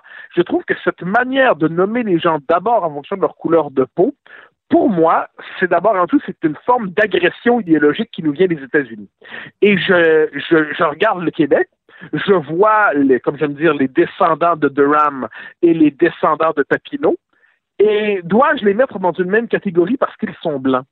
Euh, ensuite, si je me tourne vers euh, l'Irlande et la Grande-Bretagne, parce que ça compte, eh bien, est-ce que est-ce qu'en est-ce qu'en indépendance irlandaise, irlandais et euh, britannique en Grande-Bretagne, en Irlande, avait, euh, on peut parler de privilèges blancs, les définissant ensemble. Je, je trouve que c'est une notion qui est tordue et qui en plus racialise encore à outrance les rapports sociaux. Euh, la, la, comment dire, est-ce que je dois comprendre à cause de la, la, cette espèce de privilège, donc cette espèce de privilège accordé à la, aux critères raciales, que en dernière instance, Mme Racicot, euh, qu'on voit dans sa vie privée dans le documentaire, est dans une situation désavantageuse par rapport aux différents poquets qu'on peut trouver, euh, je sais pas moi, dans tel ou tel quartier de l'Est de Montréal, euh, dans des quartiers euh, marqués par la misère, les inégalités sociales. Euh, est-ce que est-ce qu'on doit considérer qu'il y a une forme de bloc homogène qui va du, de, de, de, de, de la madame éclopée de la rue Panet jusqu'à Bill Gates d'un côté, puis de l'autre côté, un autre bloc homogène qui va euh, d'un noir euh, d'Haïti ou d'un immigrant récemment arrivé ou qui est à, à, dans Saint-Michel jusqu'à Mme Racicot et Barack Obama. Je veux dire, qu'est-ce que c'est que cette espèce d'enfermement racial, cet enfermement dans des catégories sous le signe de la couleur de la peau? Je pense que ça déforme notre rapport à la société. Je pense que ce qu'on appelle les inégalités sociales ou les injustices sociales ne se définissent pas d'abord, euh, ni exclusivement, ni d'abord par la question dite raciale, entre guillemets. Je refuse, quant à moi, d'importer la problématique Mais... raciale américaine ici. Donc, devant tout cela, je dis, ça, ça, ça tient pas la route. Par ailleurs, si on nous demande si oui, mais il y a beaucoup, beaucoup de blancs dans l'espace public au Québec, OK, mais le fait est que c'est qu'on, qu'on s'en désole ou qu'on s'en réjouisse ou qu'on s'en fiche, le fait est que c'est une société qui était historiquement blanche, entre guillemets. Euh, désolé d'être là, désolé d'avoir cette couleur de peau-là, on n'y peut rien. Il me semble qu'on s'est transformé au fil du temps, depuis les dernières décennies, mais si on reproche aux Québécois globalement leur couleur de peau, eh ben là, il faut savoir à qui ça intéresse, c'est qui les racistes dans tout ça. Et, écoute, il y a des gens qui disent, là, mettons, là, ben, y a, tu prends un logement, chercher un logement, mettons. Là, tu prends quelqu'un là, qui a l'air vraiment bizarre, là, un blanc là, avec des tatous partout, puis une coupe de cheveux weird, puis qu'il a l'air vraiment, là, il peut faire peur à du monde, tout ça. Là. Bon, et, et, et les gens vont dire, ben c'est certain qu'il va avoir de la difficulté à trouver un logement, mais mettons, là, à, à look égal, mettons, là. Tu sais, tu prends un noir là, qui, qui est bien habillé, bien sapé, et cetera, puis un blanc, même chose, bien sapé, eux vont dire, ben entre les deux, le blanc va toujours avoir un petit avantage que le noir n'a pas. Je, ce, ce, ce sont des notions qu'il faut considérablement relativiser, me semble-t-il. Je vais juste donner un exemple euh, qui, qui me semble assez important, parce que je reprends ton exemple. Si je reçois, imaginons que je décide de louer un logement, et je reçois, euh, je ne sais pas qui, moi, un homme qui est noir, mais qui, je sais pas, qui a l'air de, de, de la classe moyenne comme tout le monde, ou qui a l'air seulement de, qui est correctement vêtu, co- co- co- comme n'importe qui le fait, qu'il soit noir, jaune, blanc, mauve, avec des petits points verts, qu'importe. Puis de l'autre côté, j'ai un blanc qui arrive chez moi, et ou puis, puis qui parle français, là, et, qui parle un bon français québécois, mais qui manifestement euh, ne respecte pas les codes élémentaires de la politesse, de l'urbanité, de la civilité, puis qui arrive euh, poqué, poqué. Ben, si à tout prix, là, je dois utiliser la notion de privilège, eh ben, celui qui va en profiter, c'est celui, c'est l'homme qui est noir euh, et non pas l'homme qui est blanc. OK, mais je me fais, je me fais l'avocat du diable, je me fais l'avocat du diable juste pour les fins de la discussion. Il y a des gens qui ouais. vont dire, OK, pour que le noir soit privilégié, ça prend un blanc poqué. Ça prend un non, blanc vraiment poqué qui fait peur. Là, le noir va être privilégié. Non, non, je dis pas ça. Je dis simplement que le, le, le cerveau humain ne fonctionne pas selon des catégorisations raciales obligatoires. Et mmh. je dis qu'en dernière instance, ce qui compte, c'est la culture. Et la culture, c'est pas la race. Et je donne souvent cet exemple d'une société qui, euh, comme au Québec, a fait animer sa fête nationale par Norman Brathwaite pendant des années, et qui n'a jamais eu l'idée d'y voir le noir de service. Ben non, on y voyait simplement un animateur incroyablement doué, qui était parfaitement intégré à la culture québécoise, qui en était, qui la représentait, qui la faisait vivre, et puis qui était, qui était ni plus, ni moins, ni autrement québécois que moi, que toi, que d'autres. C'est une société qui a vu en Norman Brathwaite une de ses... Euh, ses, ses ces figures qui l'incarnent culturellement, qui voient en Grégory Charles un enfant remarquablement doué de sa société. On peut faire la liste des gens que les Québécois ne traitent pas comme le noir parmi nous. Je, je, je trouve que c'est il y a quelque chose là-dedans de tordu dans cette idée qu'on devrait à tout prix fondre. Classer ou catégoriser les gens en ce droit. Est-ce qu'il y a ensuite, ça la question, est-ce qu'il y a des racistes ici? Est-ce qu'il y a des gens qui fonctionnent selon des codes raciaux? Très certainement, parce que la bêtise humaine est, est partagée entre toutes les communautés de la Terre. Est-ce qu'on trouve ici des miochons qui vont dire « c'est un noir, je m'en méfie » Très certainement, et ces gens-là sont condamnables intégralement. Est-ce qu'on trouve des gens ici qui disent les Arabes, c'est des terroristes? Oui, et ces gens-là sont condamnables sans le moindre doute. Je ne fais pas de nuance là-dessus comme tout le monde. Euh, est-ce qu'on va voir par ailleurs aujourd'hui des gens dire dans l'espace public, c'est un blanc donc il est privilégié? Oui, oui, il y en a beaucoup qui disent ça aussi, mais ça apparemment on a le droit de le dire. Ça, c'est un préjugé légitime. Blanc égale privilège, ça c'est un préjugé légitime. Hein? Ça, je dis ça comme ça. Euh, donc on est dans cette espèce de, de logique qui veut nous forcer À, à voir le monde à travers des lunettes américaines. Et, et moi, là-dessus, je, je, je résiste vivement. Par ailleurs, si on veut nous dire qu'une société qui reçoit des apports d'immigration, c'est, ça lui prend euh, un certain temps à se transformer, se modifier, intégrer ces populations nouvelles. Mais ça, ça va juste de soi. Mais mmh. je connais pas une société dans l'histoire humaine qui, des centaines de milliers de personnes arrivent, puis d'un coup, transforment ces codes immédiatement, sans que, comme si de rien n'était. Mais non, il y a des transformations, ça prend du temps, on tâtonne, mais globalement, si le, la question de savoir si est-ce qu'on fait plutôt bien comme société en matière d'ouverture et de main tendue, je pense qu'on est globalement du bon côté de l'histoire, ben, pour reprendre la formule à la mode. Bien que, bien qu'on a probablement plein de choses à se reprocher, mais je n'y peux rien. Quant à moi, on, il va, je, je n'accepte pas, je n'accepterai pas de remplacer la culture par la race. Je n'accepte pas de remplacer la langue par la race. Je n'accepte pas de remplacer le souci pour les inégalités sociales par le souci par la pour, pour l'espèce de, de fanatisme racial. Je suis désolé, j'ai, j'ai peut-être pas la bonne manière de voir, mais je pense même fondamentalement, ça je le dis du... Je pense que la social-démocratie québécoise, avec tous ses défauts, a fabriqué une société infiniment plus égalitaire que les fantasmes de toute puissance de l'industrie hollywoodienne américaine, qui n'arrête pas apparemment de nous proposer des modèles de réussite diversifiés, mais qui, dans les faits, a, provo- a fabriqué une société inégalitaire au possible, qui, euh, elle, a véritablement des choses à se reprocher en la matière. Tout à fait. Merci beaucoup. Et hey, Paul Saint-Pierre Plamondon qui s'est fait traiter de Pol Pot, et toi, je vois que tu t'es fait traiter d'Adolf Hitler cette semaine. Oui, oui, mais ces excuses-là sont fréquentes, mais je note, cela dit, si je peux me permettre, que Paul Saint-Pierre Plamondon a demandé des excuses. Il les a eues de Concordia, il les a eues de Kyle Matthews qui l'avait insulté. Kyle Matthews qui a pris la peine de dire je vous ai traité de Pol Pot, mais je voulais pas vous insulter. Blagueur! Blagueur! C'est comme si je dis mon Richard, maudit chien sale, ben oui. qui pue. Moi, je voulais pas t'insulter. Mais pourquoi tu l'as mal pris? C'était mon humour sarcastique. Euh, mon, mon espèce de susceptible. Là, c'est, c'est un lapsus, c'est, c'est, un, c'est un lapsus, c'est tout. Je voulais pas t'insulter, c'est, c'est juste c'est génial. C'est rire du monde en pleine face. C'est quand même, on est quand même dans cette société où on dit, « Hey, bonhomme, gros plein de marbre, hey, pourquoi tu m'insultes? » Mais je t'insulte pas, je suis sarcastique. Ah! Ah, ben fallait le dire, ben merci. Ben, franchement, ça va mieux de bord. Merci, Mathieu. Bonne journée, Mathieu Bocoté. Salut. Bye, bye. Martineau, il n'y a pas le temps pour la controverse. Il a jamais coulé l'eau sous les ponts. C'est lui qui la verse. Vous écoutez Martineau, Cube, Cube Radio. Alors, sur les médias sociaux, il y a un documentaire qui circule, un documentaire français qui s'intitule « Hold Up » et euh, sur la pandémie, sur le virus. Et au début, bon, tu dis oh, « c'est correct, là, c'est, il, ça, il critique un peu les consignes sanitaires, c'est correct », mais ben, plus ça avance, là, plus ça tombe dans la théorie du complot. Et à la fin, c'est vraiment là, le virus a été créé en laboratoire pour le grand reset. Le grand reset. C'est la nouvelle, la nouvelle théorie du complot. Je vois ça un petit peu partout. Le reset économique. Qu'est-ce que ça veut dire? Je comprends rien là-dedans. Alors, j'ai demandé l'aide de Alexandre Moranville-Ouellette, mon ami, puis qui est le spécialiste des théories du complot, d'ailleurs, qui va avoir bientôt son propre, euh, peut-être, balado là-dessus. On verra. Mais, mon cher Alexandre, donc, c'est quoi le reset? Ben écoute, Richard, ce qui est, ce qui est fabuleux, c'est que il y a un vrai fondement derrière tout ça. C'est le plus intéressant, puis ça a été ramené dans l'actualité la semaine dernière parce que, pour une raison obscure, il y a une vidéo, un extrait, une courte capsule qui met en vedette Justin Trudeau, premier ministre du Canada, oui. qui parle, un, c'est un espèce de discours qu'il fait pour, en anglais pour l'ONU, en parlant ben, d'une nouvelle, euh, si on veut, reprise économique dans le monde. On va écouter l'extrait qui a été visionné là, juste dans la semaine dernière, plus de quatre virgule cinq millions de fois. On l'écoute. Building back better means getting support to the most vulnerable while maintaining our momentum on reaching the twenty thirty agenda for sustainable development and the S D Gs. Canada is here to listen and to help.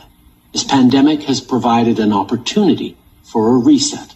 This is our chance to accelerate our pre-pandemic efforts to reimagine economic systems that actually address global challenges like extreme poverty, inequality, Ça nous offre l'opportunité d'un, d'un reset. D'une réinitialisation, c'est le, le terme qu'on peut dire en français, la grande réinitialisation. C'est Et quoi, là, ça? Le fait qu'il a dit ça, ben là, ça a ramené des vagues de théories du complot, quand pourtant, la grande réinitialisation, c'est le titre d'un, d'une espèce de plan de nouveau guide qui est présenté par le Forum économique mondial, le F E M, qui est un organisme mondial qui fait entre autres les grands sommets à Davos.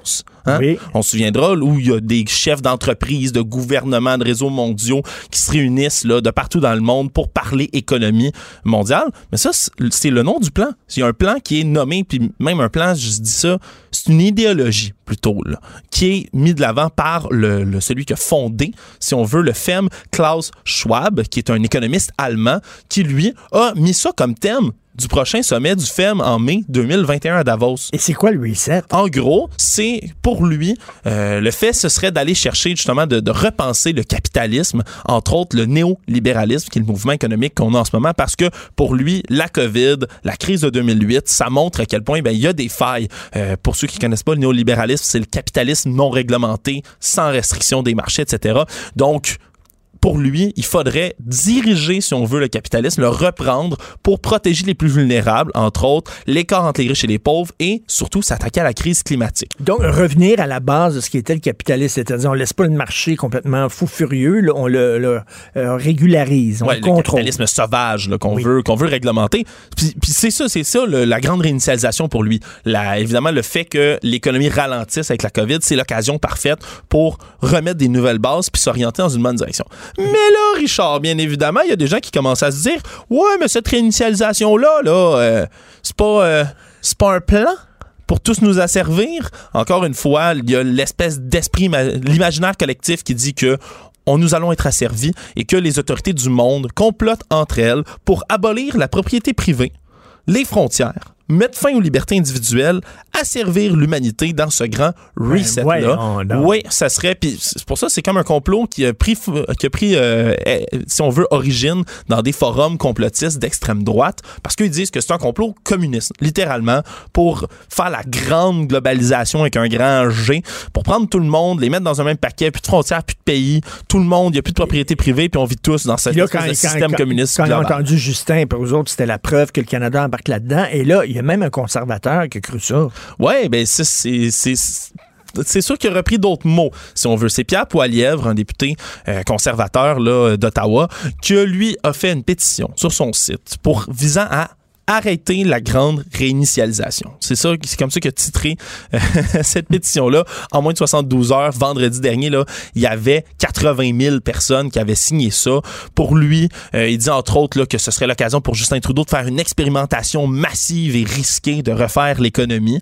C'est sûr que je pense pour lui, c'est, il voulait pas l'interpréter de la manière c'est un complot mondial pour asservir l'humanité, mais il y a surfer sur cette vague-là, si on veut, pour blâmer ben Justin Trudeau, oui. en disant là, c'est vraiment pas responsable de vouloir repenser l'économie comme ça.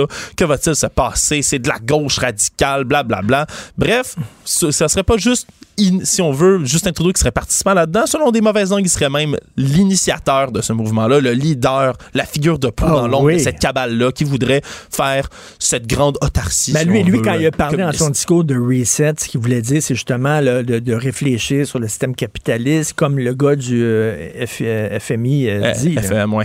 Absolument. C'est juste pour réfléchir comment on peut mieux orienter le capitalisme. Évidemment, comme dans toutes les théories du complot, il y a plusieurs branchements qui partent un peu dans toutes les directions. Sur celle-là, entre autres, ça vient se mêler avec quoi? Ben, la COVID dix-neuf, hein? C'est trop beau. C'est pas, la COVID dix-neuf serait pas juste l'occasion de faire ce reset-là, mais ça en serait la cause. Ça aurait été causé, justement, par ces élites mondiales-là qui voudraient ce reset-là et qui, ont, qui auraient relâché ce virus intentionnellement. Évidemment, Richard, selon certains, qui serait la seule personne au monde qui pourrait nous sauver? Le Messie, le Chosen One, comme il s'appelle lui-même, le seul qui pourrait nous sauver de Trump. Tout ça? Le président Donald Trump, Richard. le président Donald Trump. Mais, mais ça, c'est, c'est en mode. Écoute, le, le, le, le documentaire, je sais pas si tu l'as vu, mais le documentaire Hold Up, qui est assez bien fait. Puis qu'au début, tu regardes ça, puis ça n'a pas l'air d'un documentaire de coucou. Il euh, y a des gens qui m'ont dit, moi, que, que, que j'ai des amis Facebook, qui disaient, ah, regarde ça, Richard, c'est bien intéressant. Commencez à regarder ça, puis à la fin, là, c'est ça. Le reset. Ouais, le contenant ça, est bien beau. Le contenant est très oui. beau, mais le contenu, c'est, ça devient vite aberrant. Là. On, on t'amène doucement, tranquillement, puis finalement, à la fin, on, on déverse là, le complot sur toi. Euh, faut faire attention, vraiment. Faut faire attention. Ce qu'on va Donc, Justin Trudeau est à la tête de ce complot-là pour euh, vraiment ah, nous asservir. Les élites mondiales, asservir le monde, ce grand reset-là. Et il y a même des conservateurs qui surfent là-dessus. Alors, euh, encore une fois, la COVID fait perdre la tête à certaines personnes. Puis, il faut faire très attention avec tout ça. Alexandre, qui était en présentiel... Oui. Vraiment, là, il n'était pas au téléphone, il était en présentiel, ce qui était le mot le plus laid de l'année. En deux mille vingt, s'il y a un mot qui est... Tu sais, Benoît est quasiment plus bas que son masque. Mais euh, ça permet pas de cacher toute sa barbe. Benoît a son masque. Ah non, la barbe dépasse. Il y a des affaires avant qui dépassent. Mais, mais j'ai, j'ai lu sur les aérosols, là, puis là, je vais plus prendre de chance. Là, il y a plein, il y a plein, plein d'affaires dans le studio, là. Il y a plein... C'est même plus des postillons, là. C'est des aérosols. C'est pour ça qu'ils ferment... J'ai lu un rapport de, du M I T. C'est pour ça qu'ils ferment les restaurants. C'est la place parfaite, à moins que les tables soient vraiment éloignées, qu'il y ait beau, beaucoup de ventilation, que les serveurs aient toujours leur masque d'en face. C'est pour ça que mais docteur Arruda nous l'a pas dit. Moi, j'ai lu ça hier. Là. Caroline, une auditrice, m'a envoyé ça. Où t'as lu ça? Où c'est de... Quel site, là? M I T. fake news dot com? M I T. OK. M I T. M I T. C'est quoi, ça, M I T? Oh, c'est, c'est, c'est une... C'est quoi, cette affaire-là? C'est des balivernes! Merci, Alexandre Moranville-Ouellet. Merci à toi. Toujours là pour nous expliquer les théories du complot. Es-tu, Alors, es-tu, j'ai vu... Es-tu un fervent? Crois-tu au complot, toi, Alex? Non, absolument pas. Il y en a... C'est, comment je peux dire ça? Il y a de l'occulte, un peu, des fois, d'un complot qui est intriguant. Par exemple, lorsque je m'étais penché sur l'assassinat de John F. Kennedy, je comprends pourquoi c'est la théorie du complot la plus reprise au travers des milliers d'ouvrages dans l'histoire, parce que il y a des détails étranges, disons-le comme ça, mais non, pas du tout. Le, je trouve ça fascinant, par contre, de voir le processus par lequel les gens peuvent commencer à croire aux théories du complot, puis ensuite les repartager. Mais, mais Richard, mais Benoît, reptilien, Benoît est un reptilien. Oui, c'est ça. Oui, mais là, je les ai pas sur moi. Richard on a le même numéro. Je les ai pas sur moi, mais je sais pas si tu te souviens, Richard, on l'avait déjà fait ensemble en ondes, mais il y a un guide, hein? Il y a un guide mis de l'avant par les gens qui croient aux reptiliens pour... vérifier si quelqu'un est un reptilien. Il y a comme une douzaine de critères pour voir euh, des yeux qui changeraient de couleur, par exemple, ouais. ah, si, ou ouais. encore une langue qui sort de temps en temps. Qui darde. Oui, ou une sensibilité. Regardons l'autre avec ses verbes qui darde. J'ai une langue pointue, présentielle, moi. Ah oui, dardée. Ah oui, t'as une, largue, une hein? langue dardante. J'ai une langue très pointue. C'est vrai. Il y a des hein? gens qui ont une langue ronde, ouais. mais moi, j'ai une pointue, elle peut darder. Tu peux faire un rond avec ta langue. Elle darde, c'est-à-dire que, tu sais, elle peut aller... Pic! Ouais. Là où il faut. Aller chercher une mouche. Là où il faut, là. Non, non. Pour les auditeurs qui ratent, sa langue est très pointue. Très, point... très pointue. Puis ça doit pas aider les aérosols. Mais regarde encore la langue. Regarde encore. Regarde si elle est sale. Un petit coup de savon, là. Alors, tu vas l'eau de Javel, de monsieur. L'eau de Javel. Tu vas nous parler de quoi, là? Oh, je ne sais plus. Ah, on va parler des... Tu sais qu'on on a fait ça au Frontières, là, sur les insectes qui, va nourrir, qui vont nourrir l'humanité bientôt. On fait de la farine oui. d'insectes, tout ça. Il y a un congrès virtuel euh, présentement sur la question. Et on va, on mange déjà des insectes dans nos céréales, dans la farine. Tu sais, Étienne Normandin de Tricic me dit, pensez-vous vraiment quand on récolte le blé qu'il y a une main qui enlève tous les insectes, tu sais, dans la récolte? Et là, tu dis, euh, ouais, c'est vrai. Fait que bref, on va parler de ça. À onze heures, euh, on a Pierre-Hugues Boisvenu sur les cinq ans de la Charte des victimes, euh, puis euh, comment Justin Trudeau aide beaucoup euh, à la cause des victimes. C'était du sarcasme. Okay. Et midi... Et à midi, François Blanchet, là, là, là, là, qu'est-ce qu'on fait? On écoute le fédéral, on écoute le provincial. On se rassemble pas, on se ra- ça rassemble ça, pas. Ça, c'est, maman, je peux-tu prendre des bonbons? Papa, non, on, on soupe bientôt, tu prends pas de bonbons. Papa, je peux-tu prendre des bonbons? Ben oui. Ben, ou qu'est-ce que ta mère a dit? Ouais. Non, je suis pas d'accord. Fait que, ouais, vous faites donc ce que ta mère a dit. Tu sais, fait que là, qu'est-ce qu'on fait? Puis aussi, euh, hier, le Bloc québécois a déposé une motion, un projet de loi pour obliger les commerces, les, euh, euh, tous, toutes les entreprises fédérales à se soumettre à la loi cent un. Oui, j'ai hâte de voir ça. Puis, euh, puis, puis là, après-midi, ben, il y a Simon-Jolin Barrette qui va présenter va nous annoncer? La loi cent un. Qu'est-ce qu'il va nous annoncer? Pouvez-vous, s'il vous plaît, parler un petit peu français? Pouvez-vous, parce qu'on veut pas vous fâcher, on veut pas que, fasse, que Montreal Gazette fasse un autre caca nerveux dans ses pages éditoriales. On veut pas que C J D, les animateurs, disent qu'ils sont des pauvres victimes des, des méchants francophones. Pouvez-vous, s'il vous plaît, parler un petit peu français parce que vous êtes au Québec? La mairesse de Montréal, elle s'en contre-calisse. Mais c'est pas grave, pouvez-vous parler un petit peu français, s'il vous plaît? Tu penses qu'il va être comme ça? Ah, la loi cent un, pas trop, ah, pas trop souvent. Ah, il va être, il va oh, être tu la cognes ça à la table. table. Tu fais ton matamar, mais euh, vas-y, toi, dans l'Ouest, va te faire servir en français.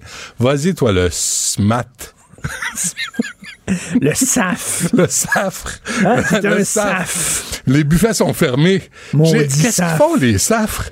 Maintenant, les buffets sont fermés. Est-ce que c'est dans le dictionnaire, safre? Oui, c'est dans le dictionnaire S A F R E. Ah. Un safre. Puis quand... quand ben, ma mère disait safre. Ben oui. Oui, ouais, ma mère aussi. Euh, elle avait quitté l'école à treize ans. Mais, mais tu sais, tous ceux qui allaient au buffet avec la plus grosse assiette possible, puis qui tenait ça en équilibre sur une main, pourquoi avec leur gros coke dans l'autre main.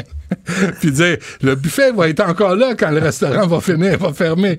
Vous pouvez vous y retourner. Non, non. Puis ça ça, et ça détache là, la, et là, la ceinture. En, entre, entre, les, entre les assiettes, ils prennent un gros verre de coke. Là, ils slackent la ceinture d'un bout, puis on retourne au buffet. Bon, on va l'écouter. Penses-tu qu'on va avoir une relation sexuelle complète ce soir? Non, j'ai trop mangé. J'étais un safre. Bon, tout ça gratuitement, bien sûr. Merci, Alexandre. Gratis. Alors, merci à Hugo Veilleux. La recherche, Maud Boutet. Comment il va, Hugo? Ça a l'air qu'il va bien. Ah, bon, OK. Je t'inquiète. Il va bien. Achille Moinet, il va bien. Il va bien. Il va très bien. Ne me quitte pas. Ne me quitte tout pas. Tout peut s'oublier. On a vu cent fois. Bon, va bon, va attendre. OK. Merci beaucoup. On se reparle demain à huit heures. Bye. Cube Radio.